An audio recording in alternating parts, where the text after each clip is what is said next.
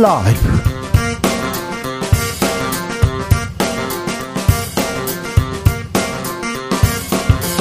2022년 11월 30일 수요일입니다. 안녕하십니까. 주진우입니다. 4차 산업, 산업혁명의 핵심은 디지털 대전환이다. 박영선 전 중소벤처기업부 장관, 국가 미래 먹거리 얘기하면서 계속 얘기하고 있는데요. 어, 국민의힘도 민주당도 죽었다면서 정치권에 대해서는 비판 쏟아냅니다. 디지털 대전환, 정치권 대전환 과연 가능할까요? 박영선 전 장관에게 직접 들어봅니다. 이번엔 김건희 여사 숟가락, 숟가락 얹기 의혹 제기됐습니다. 화물연대 파업은 장기화되고 있는데 윤 대통령 업무 개시 명령 내렸고요. 더불어민주당은 이상민 장관에 대한 해임 건의안 발의했습니다. 한 달 넘었습니다. 이태원 참사 국정조사는 어떻게 되는 건가요? 정치 현안들 공동혁신구역에서 짚어봅니다.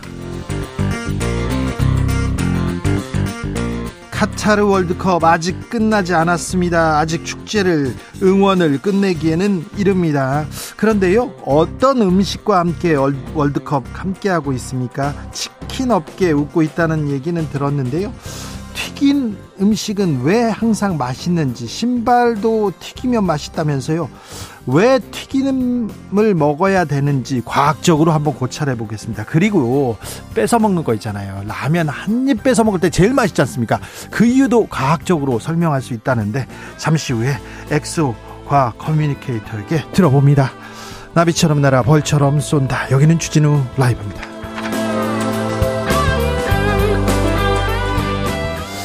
오늘도 자중자애 겸손하고 진정성 있게 여러분과 함께 하겠습니다.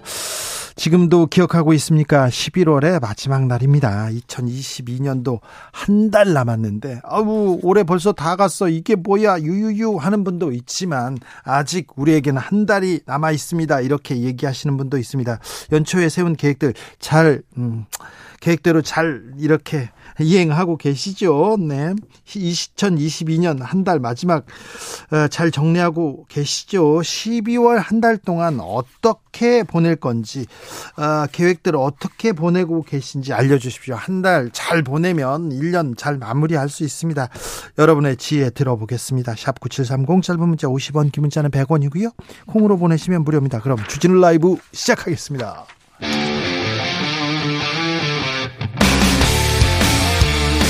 탐사보도 외길 인생 20년. 주 기자가 제일 싫어하는 것은?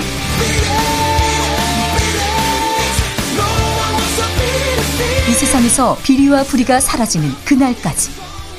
오늘도 흔들림 없이 주진우 라이브와 함께.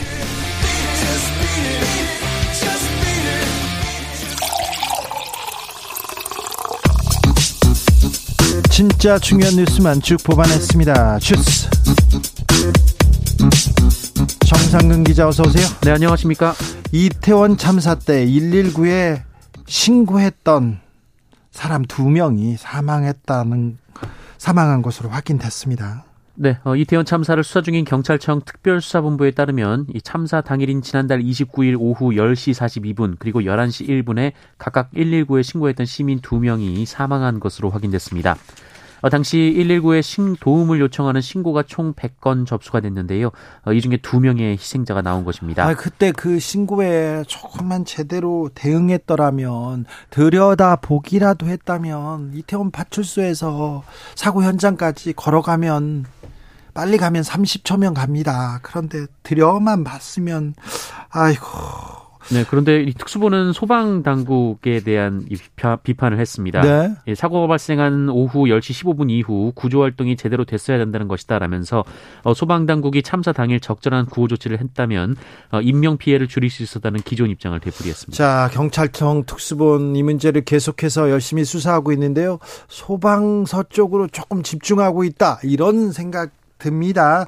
민주당에서는 이상민 장관 해임 건의안 발의하기로 했어요. 네, 어, 이상민 장관에 대한 그 책임을 묻는 차원에서 민주당이 장관 해임 건의안을 국회에 발의하기로 했습니다. 어, 앞서 어제 의원총회를 열었었는데요. 이 자리에서 일부 의원들이 해임 아닌 이 탄핵 소추안을 발의해야 한다 이렇게 주장을 했었고 바로 탄핵으로 가자. 네, 어, 이에 대한 논의 끝에 결정을 원내 지도부에 이름 이임하기로 한 바 있습니다. 어, 그리고 오늘 박홍근 원내대표는 기자들과 만나서 어, 이상민 장관의 실책이 명백하다라며 이 결자해지 측면에서 마지막 기회를 주겠다는 것이다라고 말했고요. 이상민 장관이 사퇴하지 않거나 윤석열 대통령이 거부한다면 탄핵 소추안을 발의해 처리키로 했습니다. 이상민 장관 해임하, 해임한다고 국민의힘에서는 그럼 국정조사할 필요도 없다, 이유 없다 이렇게 얘기합니다. 네, 어, 국민의힘 정진석 비상대책위원장은 오늘 기자, 기자들과 만나서 어, 민주당이 마카파식 자기 모순 정치라고 비판했습니다. 정진석 위원장은 국정조사 대상인 장관을 조사 개시도 하기 전에 해임하겠다는 것이다라면서 공갈 협박도 아니고 국회를 정쟁의 도가니로 몰아가고 있다라고 비판했습니다. 참사 한 달 지났는데 원인이 뭔지 그리고 앞으로 이런 일이 되풀이되지 않게 해서 뭘 할 것인지 아무런 얘기도 아무런 대책도 세우지 못했습니다. 아, 이게 정치의 역할인데 정치는 어디가 있는지 한번 다시 생각해 보게 합니다. 국토부가 화물차 기사 350명에게 업무 개시 명령 내렸습니다. 네, 국토교통부는 업무 개시 명령을 집행하기 위해 개별 화물차주 350명에게 업무 개시 명령서를 송달했다라고 밝혔습니다. 어, 어, 시멘트 운송업 화물차주가 2,500여 명 정도로 알려져 있는데요. 이 현장 조사를 거쳐 확인된 화물차주들이 이 정도 규모로 전해졌습니다. 정부는 화물연대에 대한 압박 이어가고 있어요. 네, 원희룡 국토교통부 장관은 오늘 기자들과 만나서 시멘트 외에 다른 분야에 대해서도 추가 운송 개시 명령을 발동할 수 있다라고 밝혔습니다. 아, 원희룡 장관은 정유, 철강, 컨테이너 부분에서 하루가 다르게 재고가 떨어지고 국가 경제 전반의 위기 지수가 올라갈 것이다라고 했고요. 업무 개시 명령의 효과로 시멘트 물량은 점차 회복되고 있다라고 진단했습니다. 화물연대 측은 더 이상 물러날 곳이 없다 이렇게 업무 개시 명령 거부했다고요? 네, 어, 오늘 협상도 40분 만에 결렬이 됐는데요. 이 화물연대 시멘트 화물 노동자들은 업무 개시 명령은 반헌법적이라며 거부한다라고 공식적으로 발표했습니다. 아울러 화물연대 측은 업무 개시 명령에 대한 가처분 신청을 검토 중인 것으로 전해졌습니다. 화물연대뿐만이 아닙니다. 여기저기에서 좀 아, 우는 소리는 계속됩니다. 서울교통공사 노조도 오늘 총파업 돌입했어요. 네, 서울교통공사 노동조합이 오늘 오전 11시 서울시청에서 출정식을 열고 총파업을 공식 선언했습니다. 서울교통공사 노조의 파업은 2016년 9월 이후 6년 만입니다. 서울교통공사는 1노조인 민주노총 소속 그리고 2노조인 한국노총 소속 등이 있는데요. 어, 양대 노조로 구성된 연합교섭단이 어젯밤 사측과 늦게까지 협상을 벌였지만 결렬된 바 있습니다. 그러면 지하철 운행에 지장을 주죠? 네, 도시철도는 필수 공익 사업장이어서 이 지하철이 아예 멈추는 것은 아닙니다만 운행 편수는 줄어들 수밖에 없습니다. 서울시는 파업에 대비해서 대체 인력을 투입해서 이 출근 시간대는 평상시와 같은 운행률을 유지했습니다만 비혼잡 시간대를 기준으로 열차 간격이 다소 길어졌습니다. 오세훈 서울시장도 강경 대응 나섰어요? 네, 오세훈 시장은 표면적인 이유는 구조조정과 혁신한 철회지만 화물연대 파업과 배경이 연결돼 있다라고 주장했고요. 어, 그 주장의 근거는 그런 느낌을 강하게 받을 수 있는 장면이 목격됐다라고 말했습니다. 느낌을 강하게 받을 수 있는 장면이 목격했다. 느낌을 강하게 받을 수 있는 목격됐다. 이게 뭐 지금 네 가지가 네 가지가 지금 근거가 약하다는 얘기 아닙니까?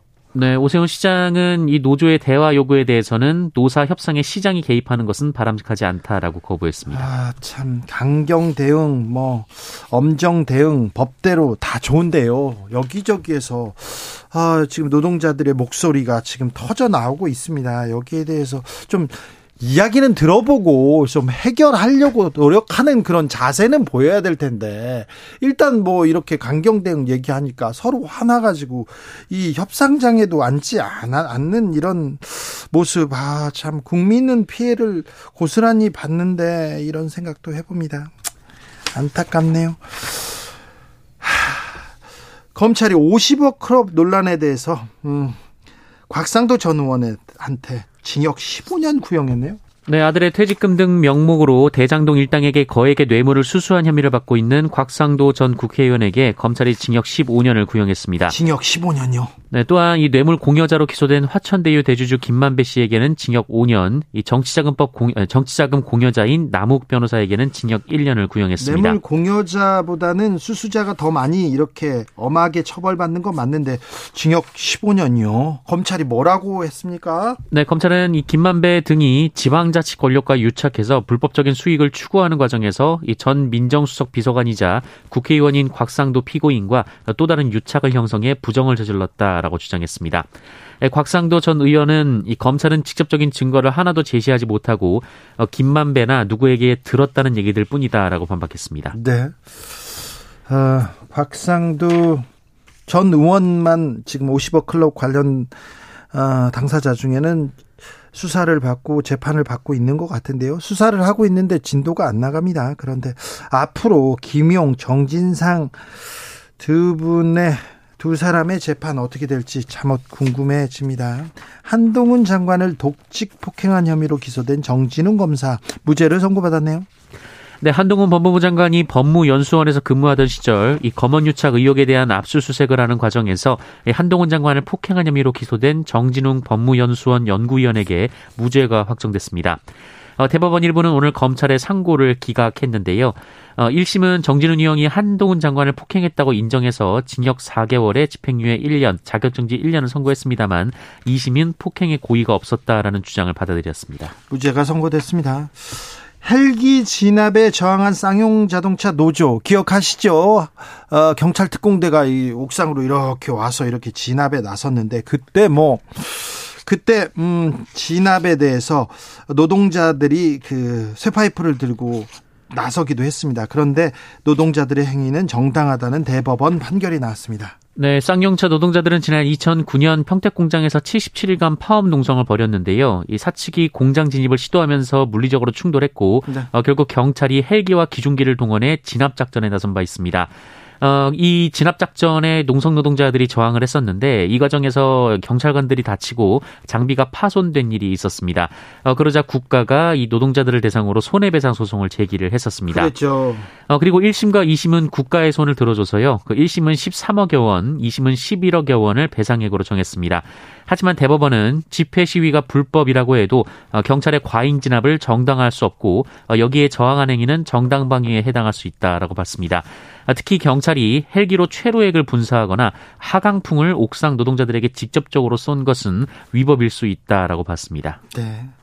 그 당시에 헬기가 이렇게 진압을 위해서 진입했는데요. 헬기가 조금 어, 파손됐습니다. 다쳤어요, 가다가. 그 다친 비용을 노동자들한테 물어달라고 이렇게 배상 청구를 했습니다. 그 당시에 어, 많은 노동자들이 잡혀서 감옥 갔습니다. 감옥 갔는데 경찰들 다치거나 경찰 장비 어, 다친 부분 그것도 배상하라고 이렇게 소송을 내렸죠. 소송을 냈죠. 이명박 정부 때 일인데요. 용산 용산 참사 그리고 쌍용 자동차들 이렇게 진압 당시에 있었던 일, 공권력의 아, 투입 이런 거 지금 다 기억에 나는데 지금 노조들이 노조들이 총파업에 나선다고 하고 강경 대응한다고 해서 그때 분위기가 고스란히 이어지고 있는 거 아닌가 그래서 좀 걱정됩니다. 코로나 상황 어떻습니까? 네, 오늘 코로나19 신규 확진자 수는 6만 7,415명이 나왔습니다. 어제보다 4천여 명 정도 감소했고요. 지난주 수요일에 비해서도 3천여 명 줄었습니다. 10월 어, 달 생산이 30개월 만에 최대 폭으로 감소했다고 합니다. 경제 상황 녹록지 않고요. 사실 매우 나쁩니다. 이 부분에 대해서 조금 더 집중하고 어, 대처를 해야 될 텐데 대책을 세워야 되는데 여기에 대한 대책이 없어서 아쉽네요. 주스 정상근 기자와 함께했습니다. 감사합니다. 고맙습니다. 12월 한 달 남았습니다. 한 달이나 남았습니다. 이건 꼭 하겠다 이런 분들 많습니다. 4651님께서 26년 동안 애들 셋 열심히 키웠으니까 12월에는 신랑과 전국 일주 하려고 아, 지도 쫙 펴놓고 열심히 체크 중입니다. 설레고 괜히 뿌듯해집니다. 어디로 갈까요? 얘기했는데 전국 일주라고 했으니까 전국을 다니셔야죠. 한 달이요. 와 대단한 계획인데 아, 추억이 될 것 같습니다. 아, 부럽습니다. 훌륭한 계획 같습니다. 1404님, 올해는요, 코로나 두 번 걸려가지고 아주 아주 힘들었어요. 남은 한 달은요, 아, 음, 짜증 부린 올 한 해 짜증 부려가지고 힘들게 한 가족에게 잘해주려고 합니다. 아, 네. 가족과 행복한 시간 되시기 바랍니다. 박상우님, 저는 다이어트 성공을 위해서 굳게 맘먹고 어제 양념치킨 한 마리 만나게 먹고 손가락에 묻은 양념 안 먹고 손 씻었습니다. 잘했죠? 칭찬해 주세요. 어, 손에 묻은 양념을 안 먹었다는 것은 다이어트에 완벽한 의지가 있다는 거, 다이어트 성공할 수 있다는 아 의지의 표명입니다. 굉장히 힘든 일인데 잘하셨습니다. 0798님 올해 목표가 한 달에 한 권 책 읽기였습니다. 다섯 권까지 읽었는데 그만 5월에 유튜브를 알아버린 거예요. 그 이후로 책을 놔버렸어요. 내년에는 다시 한번 책 읽기 목표 세워보려고요. 12월에 일단 한 권 읽으시고요. 유튜브 이렇게 가려서 좋은 유튜버들도 많습니다. 그래서 가려서 봐야 됩니다. 주변 사람들한테 좀 물어보시고요. 네. 이상한 유튜버들 이렇게 따라다니시고 그러면 큰일 납니다. 네. 5318님, 14년 된 차로 군산에서 출퇴근하고 있습니다. 12월 한 달도 무사고로 잘 다니면 좋겠어요. 어, 그런데요. 자동차를 오래 타는 거는 매우 훌륭하고 존경할 만한 일이지만 무사고인데 이거 걱정이야 이렇게 생각하시면 꼭 이렇게 정비소 가보시고요. 14년 타셨으면 네 이별을 할 수도 있습니다. 그런 생각도 좀 하시고 안전운행 안전이 더 중요하다는 거 제가 말씀드립니다. 224님 저는요 작년 12월부터 걷기 운동해가지고 12월 되면 딱 1년 합니다. 12월도 열심히 걷기 해가지고 올해 계획 실천 마무리할 겁니다. 아 훌륭하십니다.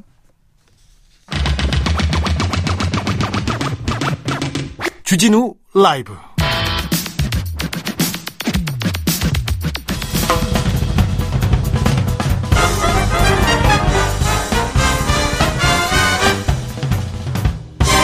훅 인터뷰. 모두를 위한 모두를 향한 모두의 궁금증 훅 인터뷰. 날씨가 엄청 추웠죠 오늘 아침에. 지금도 춥지요 12월 하순에 이례적으로 한파 경보도 내려졌습니다. 어, 수도권에 특별히 서울에도 첫눈이 내렸다는 얘기도 있는데 목격자가 지금 많지는 않습니다. 그러니까 나는 안 봤어 그런 사람들은 첫눈 다르게 정하시면 됩니다. 그런데 이렇게 갑자기 추워진 이유는 뭔지 좀 알아볼게요. 반기성 K웨더 센터장 안녕하세요. 네, 안녕하십니까. 사흘 전에는 여름 날씨였어요. 반팔을 입은 사람을 봤거든요. 그런데 갑자기 이렇게 추워졌습니다. 왜 그런 건가요?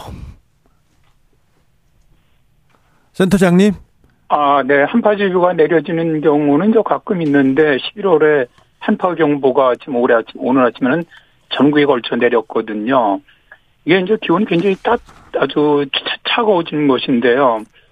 어, 지난주에 말씀하신 것처럼 지난주에는 뭐 평년도보다 5도에서 8도 이상 높은 기온을 보였는데 이렇게 따뜻했던 게 북극 진동 지수가 양해 지수를 보이면서 북극의 한기를 막아주었기 때문입니다. 그런데 이제 지난 주말부터 북극 진동 지수가 음해 지수로 바뀌면서 제트 기류가 한반도 쪽으로 깊이 내려오면서 북극의 한기가 남아있기 때문에 이렇게 갑자기 추워진 것이죠. 알겠습니다. 진동지수, 음해지수, 제트기류 잘 모르겠고요. 언제까지 추울 예정입니까? 어, 일단 뭐, 내일이 이번에 이제 가장 추울 거로 아, 있고요. 내일까지는 춥겠네. 추워요. 내일 추워요. 가장 춥고요. 가장 춥다. 평년 기온보다 추운 것은 다음 주 화요일까지. 예. 계속 평년보다는 추울 것으로 예상하고 있습니다. 다음 주 화요일까지는 평년보다 춥다. 조심해라. 내일이 가장 춥다. 네. 네. 그런데요, 센터장님, 어, 하루 만에 10도 이상 이렇게 떨어졌잖아요. 이거 어, 괜찮은 건가요? 어, 굉장히 좀 이례적인 거죠. 네. 그러니까 실제로 오늘 아침에 전국에 한파 경보가 발령됐는데 발령된 기준에 보면 아침 최저 기온이 어 전날보다 15도 이상 떨어지면서 3도 이하이고 평년값보다 3도가 낮을 것으로 예상될 때 어, 경보가 내려지거든요. 한파도 네. 이제 주의보가 있고 경보가 있는데 오늘 아침은 뭐 11월에는 뭐 사상 처음이죠. 경보가 발령된 거는 그러니까 급격하게 이렇게 기온이 떨어졌고요. 네. 뭐 이런 상태는 어, 굉장히 좀 보기 드문 거로 보시면 될 것 같습니다. 센터장님 그러면요 다음 이제는 겨울이 시작됐다고 봐야죠. 어, 네 그렇죠. 이제는 뭐 겨울이 시작됐다고 보는 게 맞겠죠. 올 겨울 춥습니까? 어떻습니까? 어 일단 뭐 올 겨울은 저 좀 추울 거로 보고 있습니다. 어 현재 동태평양 해수 온도가 낮은 라니냐 현상이 3년째 이어지고 있는데 라니냐의 겨울에 우리나라는 좀 추운 경향을 보여요. 네. 그리고 북극 해빙이 평년보다 좀 많이 녹아 있고요. 또 유라시아 대륙의 눈 덮인 면적도 평년보다 넓기 때문에 굉장히 좀 추울 수 있는 요소들은 많습니다. 일단 뭐 12월은 평년보다 추울 것으로 보고요. 네. 또 1월 중순까지도 평년보다는 좀 추운 겨울로 키위에 대해서는 일단 예상을 하고 있고요. 다만 이제 1월 하순서부터는 기온이 평년과 좀 비슷하지 않겠나. 네. 다만 이제 올해 겨울 기온 변화는 굉장히 좀 클 것으로 보입니다. 한파가 내릴 때는 매우 추운 날씨가 됐다가 네. 일단 한파가 물러갈 때는 기온이 좀 더 높이 올라가는 이런 형태가 되지 않겠나 봅니다. 올 겨울은 추울 것이다. 알겠습니다. 아, 센터장님, 근데요. 매년 이렇게 점점 더 추워진다는 사람이 있고요. 아니야, 예전이 더 추웠다는 사람도 있는데, 아, 뭐가 맞아요? 사실 지금 통계를 보면 어, 이제 매년 따뜻해지는 게 맞죠. 따뜻해지는 게 맞습니까? 네, 평균 기온으로 보면 그렇습니다. 예, 예. 다만 이제 이게 기후 변화로 인해서 급작스럽고 강력한 한파가 내려올 때가 좀 있다 보니까 네. 태어나서 더 추워졌다는 체감치를 느끼시는 분들이 좀 있는 것 같은데요. 네. 통계를 보면 우리나라 겨울은 계속해서 따뜻해지고 있어요. 기상청 발표에 따르면 과거 30년 대비 최근 30년 통계를 보면 겨울이 22일이 짧아졌거든요. 아, 그렇죠. 그 겨울 시작일도 옛날에 11월 29일이었는데 지금은 12월 4일로 늦어졌죠. 네. 올해는 좀 빨랐죠. 예. 그러면 이제 기후 예측도 장기 예측도 보면 현재 같은 고시 저 그러니까 어 저 고탄소 시나리오 이런 배출될 경우 같은 경우는 한 2080년에 가면은 지금보다도 겨울이 한 68일 정도가 짧아질 것으로 봅니다. 알겠습니다. 저 센터장님, 우리나라에서는요, 저기 추위 속에서도 겨울에도, 한겨울에도 공사장에서 일하고 있지 않습니까? 이런 분들은 어떤 점 조심해야 됩니까?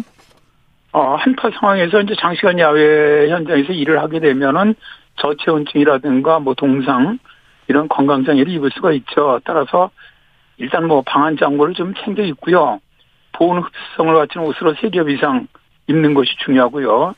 작업 환경에 맞게 모자라든가 두건이라든가 마스크라든가 또 보온 방수 기능이 있는 장갑, 신발 등을 착용을 하시고 좀 젖은 의본 즉시 즉시 갈아입는 것이 좋고요.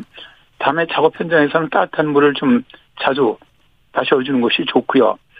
다음에 이 작업장 환경장에는 좀 따뜻한 장소를 만들어주는 것이 좋습니다. 그래서 수시를 좀 씌워주는 것이 좋고요.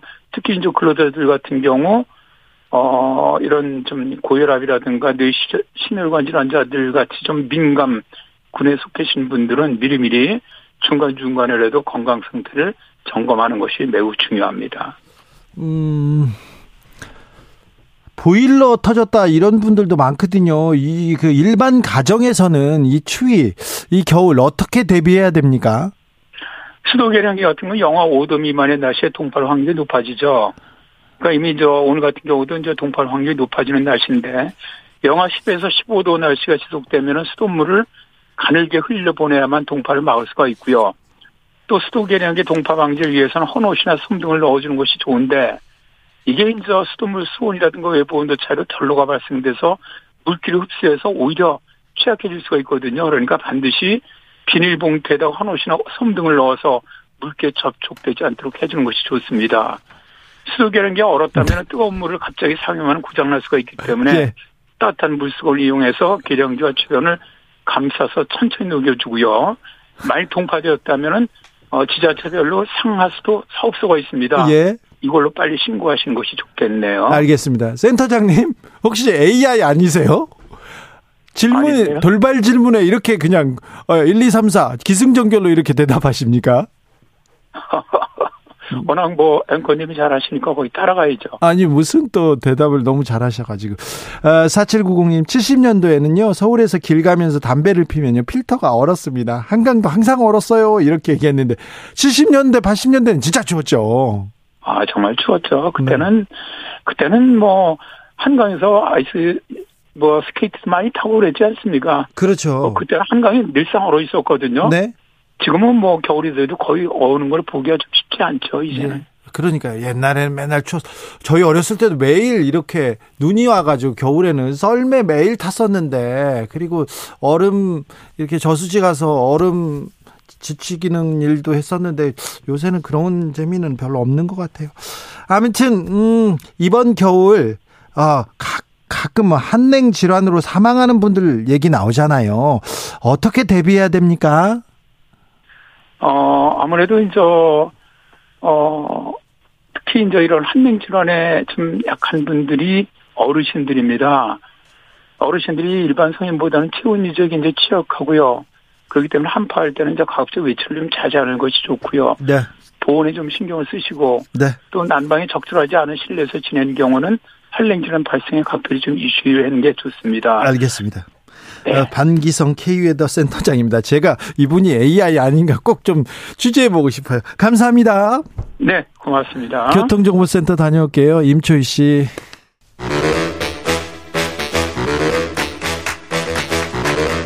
이것이 혁신이다. 여야를 내려놓고 관습을 떼버리고 혁신을 외쳐보겠습니다.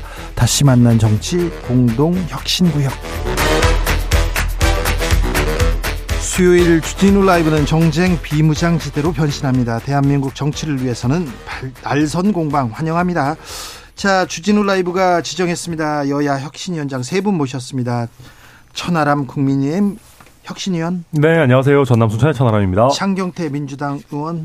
네, 안녕하세요. 정경태입니다. 용해인 기본소득당 의원 오셨습니다. 네, 안녕하세요. 네. 장경태 의원은 예, 핫합니다. 아, 연일 언론에서 핫하세요. 요새. 예, 핫해요, 핫해. 괴롭습니다. 자, 김건희 여사 캄보, 캄보디아 소년 수술에 숟가락 얹었다. 이런 기사가 나오고 있더라고요. 무슨 얘기입니까? 네, 이 로타군 이야기인데요. 김건희 여사가 이 로타군을 만나고 여러 가지 그 화보 촬영하고 나서 대통령실은 이 국내외 후원 문의가 쇄도하고 있고 마침내 생명의 길이 열렸다. 어, 본인이 주선했다는 식으로 이야기를 했는데 그런 기사 많이 나왔어요. 예, 뉴스버스 보도에서도 그제 이, 이 보도가 되었습니다.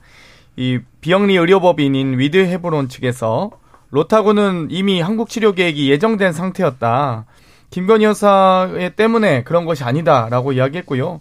또 마찬가지로 위드 헤브론이 운영하는 공식 블로그에도 지난 5월에 이미 로타군의 상태가 소개되어 있습니다. 그래서 어, 이 8월 이후에 한국 의료진 방문 이후에 치료할 예정이다라고 되어 있는데요. 갑자기 이 11월에 방문한 김건희 여사 때문에 마치 수술이 이루어지는 것처럼 네. 이 얘기 얘기하게 하게 얘기를 해서 제가 한국에서- 숟가락 얹었다 이렇게 표현했죠. 아, 한국에서 치료 받기로 한 그 캄보디아 소년이었는데 아, 갑자기 김건희 여사가 거기 가서 숟가락을 얹었다 이 얘기입니까? 네 그렇습니다. 아 근데 또 뭐 화보 촬영 이런 건 과한 표현 아닙니까? 그래도 많이 순화해서 지금 화보 촬영을 한 겁니다. 네.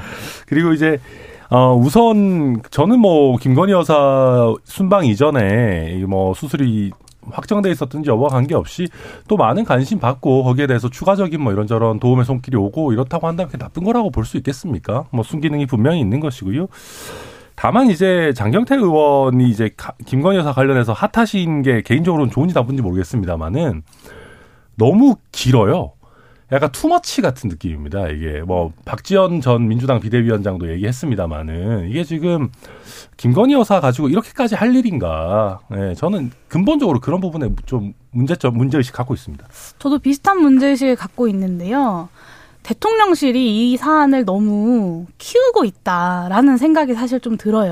장경태 키워주기. 네, 예. 장 거의 뭐 후벌만 장경태 안 했어도 제가 이렇게 사실관계를 공방으로 끝날 일을 사실관계를 확인하게 만들잖아요. 그래서 이게 수사기관이. 벌써 사실은 꽤 오래 지난 일인데도 불구하고 여전히 이 이슈가 정치권에서 중요하게 논의되고 있다는 것 자체가 사실 어, 윤석열 정부가 여러 가지로 좀뭐 곤경에 처해 있을 때 자꾸 이런 가십성으로 어떤 해결책을 찾으려고 하는 것이 아닌가라는 생각이 저는 오히려 들더라고요.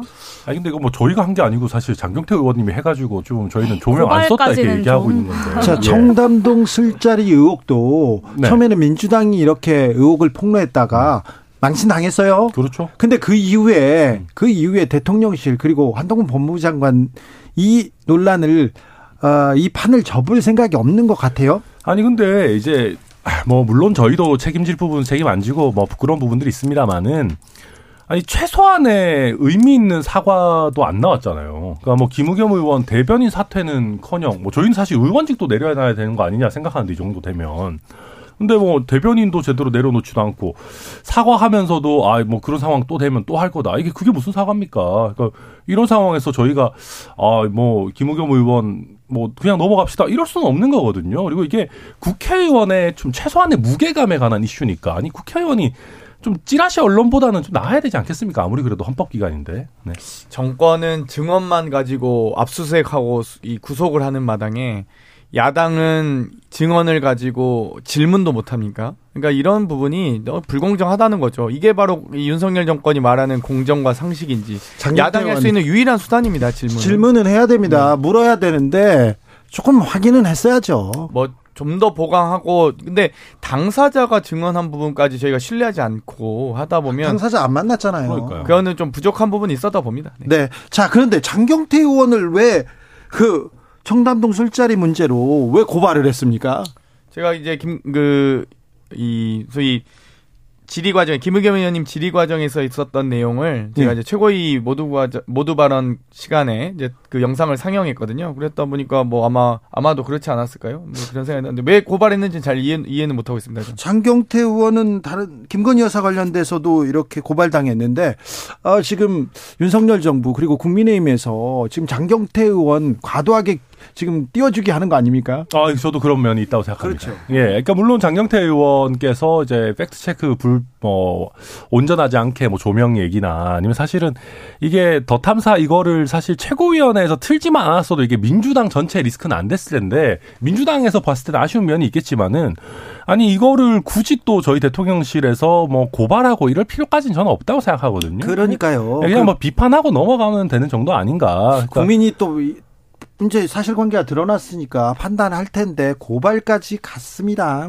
네, 아무래도 대통령님이 즉, 바로 직전까지 검찰총장을 하셨던 분이어서 그런가 어떤 정치적 책임의 무게에 대해서 좀 잘 모르고 계신 것이 아닌가 오로지 책임의 문제를 어떤 형사사법적인 문제로 풀어가려고 하는 것이 좀 이 사안에서도 고스란히 드러나는 것이 아닌가 네. 이제는 좀 그 우리나라 행정부의 수반으로서의 자세를 좀 어, 갖추시는 것이 필요하지 않을까라고 생각합니다. 오늘 국무회의에서 어떤 고통이 따르는지 보여줘야 한다 이러면서 유튜버들이 법무부 장관 자택 앞에 갔던 거에 대해서 국무회의에서 이 얘기를 했습니다. 대통령실에서 꼭 이 얘기를 전했어야 될까 이런 생각도 그러니까 뭐 아무래도 이제 대통령께서는 본인의 내각의 구성원을 이런 식으로 이제 어떻게 보면 어, 불법 행위의 피해자로 만들고 싶지 않겠, 않다라는 생각이 있으시겠죠. 제가 봐도 좀 공포스럽더라고요. 만약에 제가 저희 아들과 뭐 와이프가 집에 있는데 이런 뭐랄까요 이게 취재 목적도 아니라 아니 너도 한번 당해봐라 이거잖아요. 아, 너도 다른 사람들이 압수수색할 때 어떤 마음인지 당해봐라 이런 심정으로 와가지고 보복하려는 목적으로 쿵쾅거리고 뭐 도어락 따려고 하고 이런 사람들 이거는 제가 봤을 때는 이게 한동훈 장관이 법무부 장관이고 아니고를 떠나서 누구에게도 적절하지 않은 일이거든요. 그러다 보니까 이게 단순히 한동훈 장관을 위해서가 아니라 이런 일은 좀 없어져야 되는 거 아니냐 그런 취지에서 말씀하신 것 같습니다. 뭐 당연히 취재 목적이고요. 방금 도락을 따려고 했다고요? 그런 행동- 도어락 번호를 눌렀지 않습니까? 아니 그 네. 노크를 하는 과정에서 눌렸을 수는 있으나 그걸 가지고 도락을 따려고 했다 마치 무단 가택 무단 침입하는 것처럼 얘기하시면 조금 좀 부적절한 것 같고요. 어찌됐건 아? 네. 취재 목적이고 공인이기 때문에 그런 부분들까지 좀 존중해 주셨으면 좋겠습니다. 자, 화물연대 얘기로 넘어가겠습니다. 화물연대 파업, 지하철 공사 파업, 그리고 여기저기에서 파업 얘기가 나옵니다. 윤석열 정부에서는 법대로 강경 대응을 외치고 있는데, 하, 너무 많은 곳에서 지금 어 이거 뭐 못 살겠다는 분노의 목소리가 나옵니다. 파업까지 얘기가 나옵니다. 네, 그런데 뭐 일단 개별적으로 다 저희가 잘 대응을 해야 되겠습니다만은 제가 봤을 때는 파업을 하는 분들도 좀 과한 부분들이 있습니다. 물론 뭐 원론적으로 저희가 잘 설득하고 타협해서 좋은 방안을 만들자. 뭐 이런 얘기 뭐 누가 못 하겠습니까만은 그런 노력도 필요하죠. 아, 그런 거 필요합니다. 근데 지금 화물연대 같은 경우도 6월에도 파업을 했다가 지금도 또 안전운임제 영속화라고 해서 지금 총파업까지 해가지고 우리나라 물류를 완전히 마비시키고 있거든요. 아니 좀 너무 좀 과한 거 아닙니까? 그러니까 어느 정도 안전운임제에 대해서 우리가 연장해가면서 좀 어 뭔가 실효성이 있는지 검토하자. 아니 이 정도면 저는 충분히 합리적인 방안이라고 생각하는데 이게 안전운임제라는 게 사실은 시장 가격과 상관없이 정부와 이런 사람들이 개입해가지고 가격을 결정하자는 건데 이거 영속화 하자는 얘기는요 문재인 정부 때 문재인 정부나 민주당도 함부로 못했어요. 이게 사실은 아니 이런 식으로 하기 시작하면 그럼 우리가 앞으로 택, 택배 노동자들의 안전을 위해서 택배 가격도 다 정하고 라이더들 우리 아- 뭐 안전을 위해서 음식물 배달 가격도 그럼 우리가 공공에서 다 정할 겁니까? 그러니까 이 간단한 문제가 아닌데 이걸 총파업한다고 우리가 무조건 따라가야 되는 그런 이슈는 아닙니다. 네, 총파업까지 오게 된 이유를 좀 그 경과들을 좀 살펴볼 필요가 있다. 그러니까 지난 6월에 이미 한, 한 차례 파업을 이제 이야기하면서 정부와 어, 이야기한 바가 있습니다. 뭐 일몰 연장뿐만 아니라 이 품목의 확대까지 정부가 당시에 뭐 진지하게 논의하겠다라고 했기 때문에 사실은 화물 노동자들도 어느 정도 정부의 말을 믿고 기대를 하면서 당시에 이제 파업을 접었던 것인데 사실 한 반년 정도 가까이 지나는 시간 동안 어, 제대로 전혀 논의된 바가 없다라는 것이 이렇게 파업까지 하게 된 어, 사, 이유다라는 생각이 들고요. 저는 화물 노동자들도 이렇게 추운 겨울날에 누가 이렇게 막 파업을 하고 싶어서 하는 사람이 어디 있겠습니까? 사실 고유가 고물가 시대에 가장 직격탄을 받은 사람들이 화물 노동자들이기 때문이고 제가 이제 조사해 봤을 때는 안전운임제 시행 전인 2019년 경유값 에서 지금 2022년 9월 말까지를 따지면 경유값이 한 55% 정도가 인상되었습니다. 그러니까 이 화물 노동자들의 요구가 너무 무리한 요구가 아니라 어 정말로 생존을 위해 꼭 필요한 네, 요구이고 어렵죠. 네, 정부가 이에 대해서 책임 있게 논의해야 된다라는 이야기입니다. 저는 하루 먹고 어, 정말 하루 일하고 하루 사는 이런 정말 분들 정말 보호해야 된다고 보는데요. 어찌됐건 정부가 6월에 안전운임제 연장과 또 품목 확대 등을 약속했습니다. 그런데 그 약속을 지키겠다고 하면서 9월에 업무 보고하고 끝난 거거든요. 그렇기 때문에 약속을 안 지킨 정부에 대해서 이 약속을 지켜달라고 하는 거고요. 지금 말씀하셨듯이 지금 팬데믹 비대면 사회에서 화물, 택배 물량 급증했습니다. 그러면 모두가 다 노동자들, 화물 노동자들이 다 열심히 고생해야 될 몫인가요? 그건 아니죠. 정부가 좀 노력하셨으면 좋겠습니다. 속보 말씀드립니다. 장점인 전 중국 국가주석 사망하셨습니다. 아, 향년 96세입니다. 아, 네, 요, 요즘은 그 어, 건강이 안 좋아서 거동하지 못했던 것으로 알려졌는데 장점인 전 중국 국가주석 사망했다는 얘기 전합니다. 그런데요, 음, 이 화물연대 파업에 대해서 어, 대통령과 정부 업무 개시 명령 처음으로 발동했습니다. 그랬더니 화물연대는 또 계엄령이다, 강력 투쟁하겠다 이렇게 얘기 나오는데. 아, 저, 서울 지하철 파업에 대해서도 오세훈 시장 강경하게 정치 파업이라면서 강경 대응하겠다고 이렇게 합니다. 그런데 강대 강으로만 가면 피해는 국민들이 고스란히 봅니다. 이 어찌 해결해야 되는지 뭐부터 해결해야 될까요? 저는 노동조합에서 그 화물연대에서도 좀 그 협상 테이블에 들어오시고 아니 뭐 어느 정도 부분 파업이라든지 뭔가 좀 서로 타협점을 찾아가면서 해야지 전체 지금 뭐 물, 물류랑을 이렇게 다 이렇게 마비시키면서 뭐 정부가 협상에 응하지 않는다. 아니, 정부 입장에서는 지금 이런 상황이면 하루하루 경제적인 손실이 어마어마하기 때문에 거기서 피해받는 우리 정말 소상공인 서민분들이나 우리 산업계 정말 많은 분들을 보호 안 할 수가 없습니다. 그래서 조금 모두 다 좀 차분한 상황에서 좀 논의를 했으면 좋겠다는 생각이고요. 그러니까 지하철 노조 같은 경우도 그런 겁니다.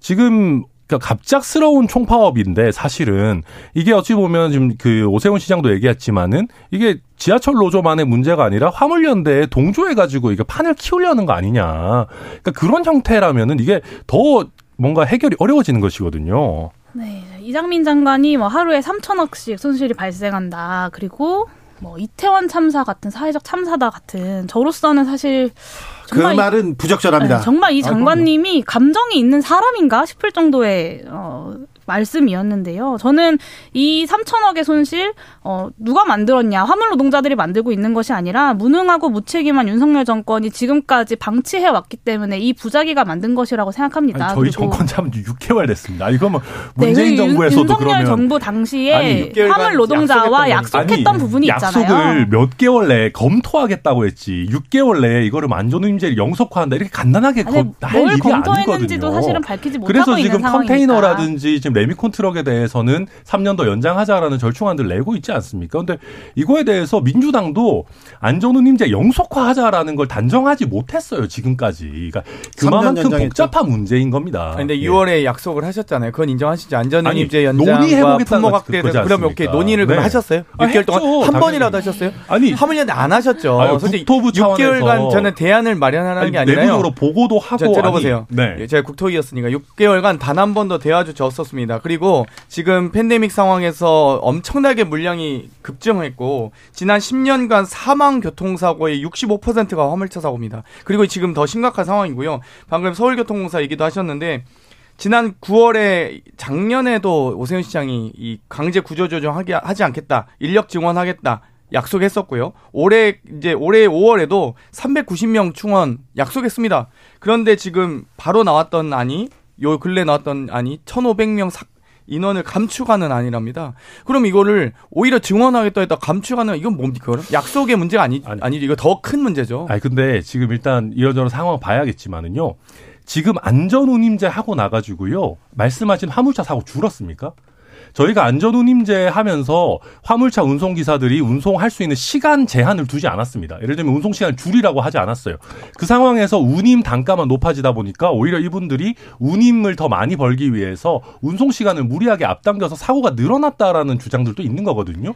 15시간 이제 제- 평균 노동시간 15시간이잖아요. 그 말씀하시는 건데 네. 그래서 지금 이 고용노동부에서 연구 용역 하면 하루 12시간 이상 노동 금지돼 있고 60시간 이상 노동 주 노- 60시간 금지돼 있잖아요. 근데 15시간도 그러면 정부에서 노력해서 오히려 주 이 60시간 넘지 않도록 하루 12시간 넘지 않도록 제한하시면 됩니다. 그래서 저희가 이 안전 운임제라는 것이 정말로 안전에 효과가 있는 것인가? 그냥 단순히 화물 노동자들의 어떻게 보면 그냥 어, 수익 증대에만 이렇게 너무나 이렇게 기울어진 이런 부분들 아닌가 부작용은 없는가 따져봐야 되는 것인데 이거를 그냥 화물연대에서 다 같이 총파업 한다고 해가지고 제대로 된 연구 영역이나 비교 분석 없이 그냥 정책화한다 이거 안 그 그런 식으로 국가 정책이 끌려가서 안 되는 거죠. 지난 6개월 동안 윤석열 정부가 그것을 위해서 무엇을 했냐라는 것을 지적하고 있는 겁니다. 아니, 이게 6개월 만에 해결될 국토교통부에서? 내고 예. 있는 자료들, 교통사고 사망자 수나 사고 건수 비교는 제가 지난 민생특위 회의에서도 지적을 했었는데요. 이 비교 대상을 잘못 선정해서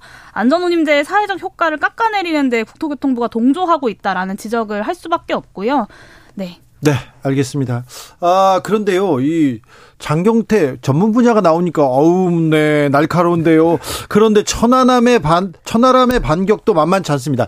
이렇게 대화 테이블에 앉아서 토론을 하고 대화를 하면 제가 보기에는 와 혁신할 수 있고 타협점이 나올 것 같아요. 이렇게 젊은 정치인들이 앉아서 얘기하면 그 옆에서 용해인 또 따박따박 좋은 말하고 아주 좋습니다. 그런데 안전 운임제에 대해서는요 사고가 줄었나 늘었나 여기에 대해서도 화물연대하고 정부 측이 내놓은 자료와 결과가 아예 다릅니다. 화물연대에서는요 뭐라고 하냐면요. 아, 제도 시행 후에 시멘트 품목 과적 경험이 30%에서 10%로 줄었다. 그리고 컨테이너 12시간 이상 장시간 운행 29%에서 1.4%로 감소했다. 거의 사라졌다. 시멘트 12시간 이상 장시간 운행 비율도 50%에서 27%로 절반 가까이 줄었다. 이렇게 얘기하는데요. 정부 입장은 다릅니다. 음, 한국교통연구원 이렇게 비공개 자료에 따르면 비공개 자료 아니죠. 공개했으니까. 안전 운임제 적용 대상인 견인형 화물차 사망자는 최근 3년 새 42.9% 늘었다. 이렇게 너무 통계치가 이렇게 너무 커요. 근데 이걸 가지고도 전문가들이 앉아서 얘기하면 조금 될 것 같은데 맞아 마주 않는 시간이 너무 부족합니다. 정부와 화물연대 관계자들이 어, 협상을 안 한 건 아닙니다만 두 번 마주 앉았는데 40분 만에 결렬됐어요. 그래서 입장 차이가 너무 큽니다. 두 분 이렇게 이렇게 앉아서 얘기하면 될 텐데 그런데 네. 천하람 의원 천하람 의원한테 좀 물어볼게요. 네. 아, 이 화물연대 노동자들, 이거 차- 차주들이다. 그래서 부자들이다. 노동자 아니고 귀족이다. 귀족 노조다. 이렇게 이상민 장관이 귀족노조라고 얘기하던데, 이 얘기는 어떤. 아 근데 저는 그런 식으로 모두를 다 일반화할 필요는 없다고 생각합니다. 왜냐하면 화물 차주분들 보면 매출은 많더라도 그 화물차들이 대체로 비싸거든요. 예. 그래서 이제 할부라든지 유류비라든지 이런 것들 고려하면 또 장기간 노, 노동이라든지 또 집에도 잘 못 들어가세요. 그러니까 네. 그런 것들 비교했을 때 이게 과연 고임금이냐 그런 부분들도 따져봐야 되는 것이거든요. 저는 땀 흘리는 귀족은 없다고 생각합니다. 그렇기 때문에 이분들이 정말 본인들이 12시간, 15시간 고생고생 하셔서 막 300톤 넘게 실어 나르면서 고생하셔서 뭐 버시는 소득을 가지고 이게 고소득이다, 고임금이다, 귀족 노조다 이런 말씀하시면 안 되죠, 정말. 이 대형 트레일러나 대형 화물차 운전하시는 분들 휴게소 저녁에 가보세요. 저 구석에서 뒤에서 맞아요. 쪼그리고 주무세요. 그렇죠. 그리고 나와서 씻고 계신 분들 있어요. 잠을 쫓느라고. 근데 그런 분들 얘기하면 네. 아, 천하람 위원 얘기가 또 좀 설득력이 있습니다. 귀족 노조 이런 얘기 좀 그만했으면 좋겠어요. 지금 노조 귀족처럼 사는 노동자 한번 데려왔으면 좋겠는데 한 명도 안 데려오면서 이 얘기 계속합니다. 아, 자, 그런데요. 음. 빨- 파업은 빨리 끝내야 될 텐데 파업 국정조사 얘기 좀 할게요. 국정조사 이게 한답니까 안 한답니까 어떻게 된답니까? 국정조사는 어찌되건 예산안 통과 이후에 직후에 실시되고요. 우리 또 국정조사 특위 우리 위원이 계시니까 용현 의원께서 근데 어찌되었건 지금 이상민 장관만큼은 정치적 책임을 지고 해임을 하셔야 대통령께서 좀 파면을 하셨으면 좋겠는데 그래야 어찌되건 민간인 신분으로 경찰 수사나 국정조사에 이 관여하지 않고 자유롭게 또 집중해서 성실하게 주- 국정조사 진행되지 않겠습니까? 이 부분에서 빠른 좀 국민의힘이 결단을 내려주셨으면 좋겠습니다. 이상민 장관만큼은 책임을 져야 된다 이렇게 생각하는 최소한 거죠. 저희가 한 명 책임 요구하는 거잖아요. 한 명.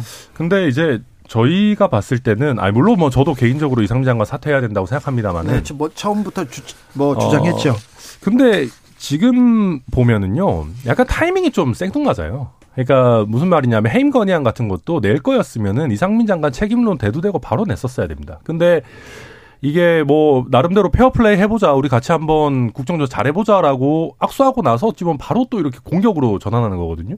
이렇게 되면은 아, 국민의힘 입장에서도 강경파가 득세할 수밖에 없습니다. 이게 저희도 나름대로 주호영 원내대표가 정치력 발휘해가지고 강경파들 좀 달래가지고 지금 국정조사 이렇게 들어오게 됐는데 또 아니 왜 시작하기도 전에 뭐 해임하라고 하냐 이런 식이 되니까 저도 아, 민주당에서 이 타이밍에 꼭 저걸 했었어야 됐냐 아쉬움이 있습니다. 주호영 원내대표 국정조사가 시작되기도 전에 이상민 장관 파면 요구하면 이거 국정조사 할 이유 없다 이렇게 얘기하는데 용해인 의원 네, 해임하고 나서 전 장관을 증인으로 채택해서 국정조사에서 조사하면 됩니다. 그 합의의 정신이 이상민 지키기는 아니었잖아요. 이 국정조사 합의안의 정신은 어, 이태원 참사가 발생했던 원인을 제대로 규명하고 이를 통해서 유가족들과 어, 생존자들의 마음을 치유하고 우리가 더 안전한 사회를 만들기 위한 과제들을 확인하는 것인데 어, 그 합의의 정신을 위반했다? 저는 좀 납득하기가 어렵습니다. 그리고 또 한 가지 말씀드리고 싶은 건 천하람 위원님께서 이제 강경파가 득세할 명분을 준 거다라고 말씀을 하셨는데 가장 큰 문제점은 국민의힘에서 가장 강경파가 바로 윤석열 대통령이라는 점입니다. 대통령실 고위 관계자가 이런 얘기했어요. 이상민 장관 해임 건의안 발의에 대해서 윤 대통령이 굉장히 불쾌해한다. 그러면서 이 얘기 나오면 국정조사는 거기서 끝이다. 이렇게 거의 공개적으로 얘기를 했는데 아니 무슨 우리가 국정조사를 대통령님의 심기 봐가면서 해야 되는 건 아니지 않습니까? 근데 이게 단순히 대통령의 심기만의 문제는 아니에요. 그러니까 진짜로 이제 여당에 있는 많은 분들도 아니 이거는 좀 너무한 건 아니냐. 그러니까 국정조사해서 예를 들면 행안부에서 좀 부족한 점들 구체적으로 얘기하고 거기에 대해서 대안도 얘기하고 거기서 또 이- 이상민 장관 책임질 부분 있으면 그 타이밍에 책임지도록 하는 게 좀 적절하지 않냐. 천하라면 네. 사실 그런데 대통령의 이 심기가 대통령이 굉장히 불쾌한다. 이런 워딩이 기사로 나오고 있는 거에 대해서는 어떻게 생각합니까? 별로 안 좋다고 생각합니다. 특히나 예전에 저희도 뭐 문재인 대통령 경로하셨다 이런 거 할 때 뭔 대통령이 이렇게 자주 경로하나 막 놀리고 그랬거든요. 그래가지고 이런 거 뭐 하려고 나옵니까? 5년에 한번 네. 하셨던 것 같은데요. 아무튼 아, 어찌됐건 10월 29일 참사 이후에 저희가 오늘 11월 30일이니까요. 민주당. 지도부는 한 달 내내 이상민 장관에 대한 책임론을 얘기했고 파면 해임 요구 저도 최고위원 모두 발언해서 수차례 했습니다. 그런데도 불구하고 아무도 사과한 사람 없고 아무도 잘못한 사람 없고 아무도 책임진 사람 없기 때문에 결국엔 해임 건의안 낸 거고요. 사실 오히려 전임 장관이 되셔서 이 기관에서 행안부 차관이 이 성, 성실하게 조사받고 또이 이상민 장관 같은 경우는 행안부 또 장관이라 바빠서 국정조사 임할 수 없다라는 핑계 대지 마시고 그냥 민간인 신분 되셔서 증인 출석으로 하시면 됩니다. 그렇게 공정하고 성실하게 성역 없는 국정조사를 위해서 하자는 건데 이걸 반대하시면 어떻게 합니까? 아, 근데 그게 그렇게 간단하지가 않습니다. 그리고 실제로 이게 뭔가 또 민간인 신분이 돼가지고 어 뭐 증인으로 불러가지고 이상민 장관을 그렇게 하자. 아 이게 말이 그렇지. 그렇게 따지면은 사실 이상민 장관 같은 경우는 현직에 있으면서 행정안전부의 어떤 어, 내부 자료라든지 이런 것도 없이 그냥 민간인 신분으로 나와가지고 얘기하라는 건데. 폼나게 안 나오면 어떻게 할 거예요? 아니 뭐 폼나게 폼, 안 아니 나오면 폼나게 안 나오지 않고 이제 뭐, 명령을 예. 국정조사는 당연히 나와야 되는 거니까. 근데 사실은 그게 좀 안 맞잖아요. 특히 이제 그 자리에서 있었던 책임자의 자격으로 나와야 되는 부분들도 있는 거라서 네.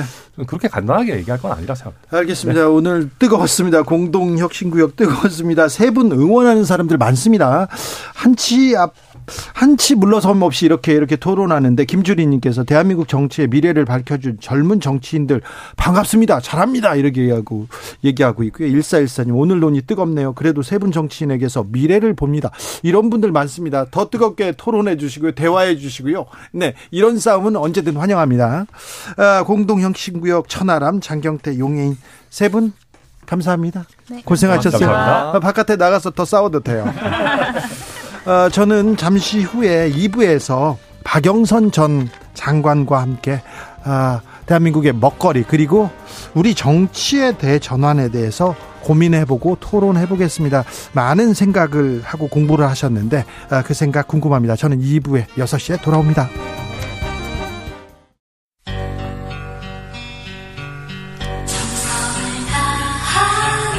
정성을 다하는 국민의 방송 KBS 주진우 라이브 그냥 그렇다고요.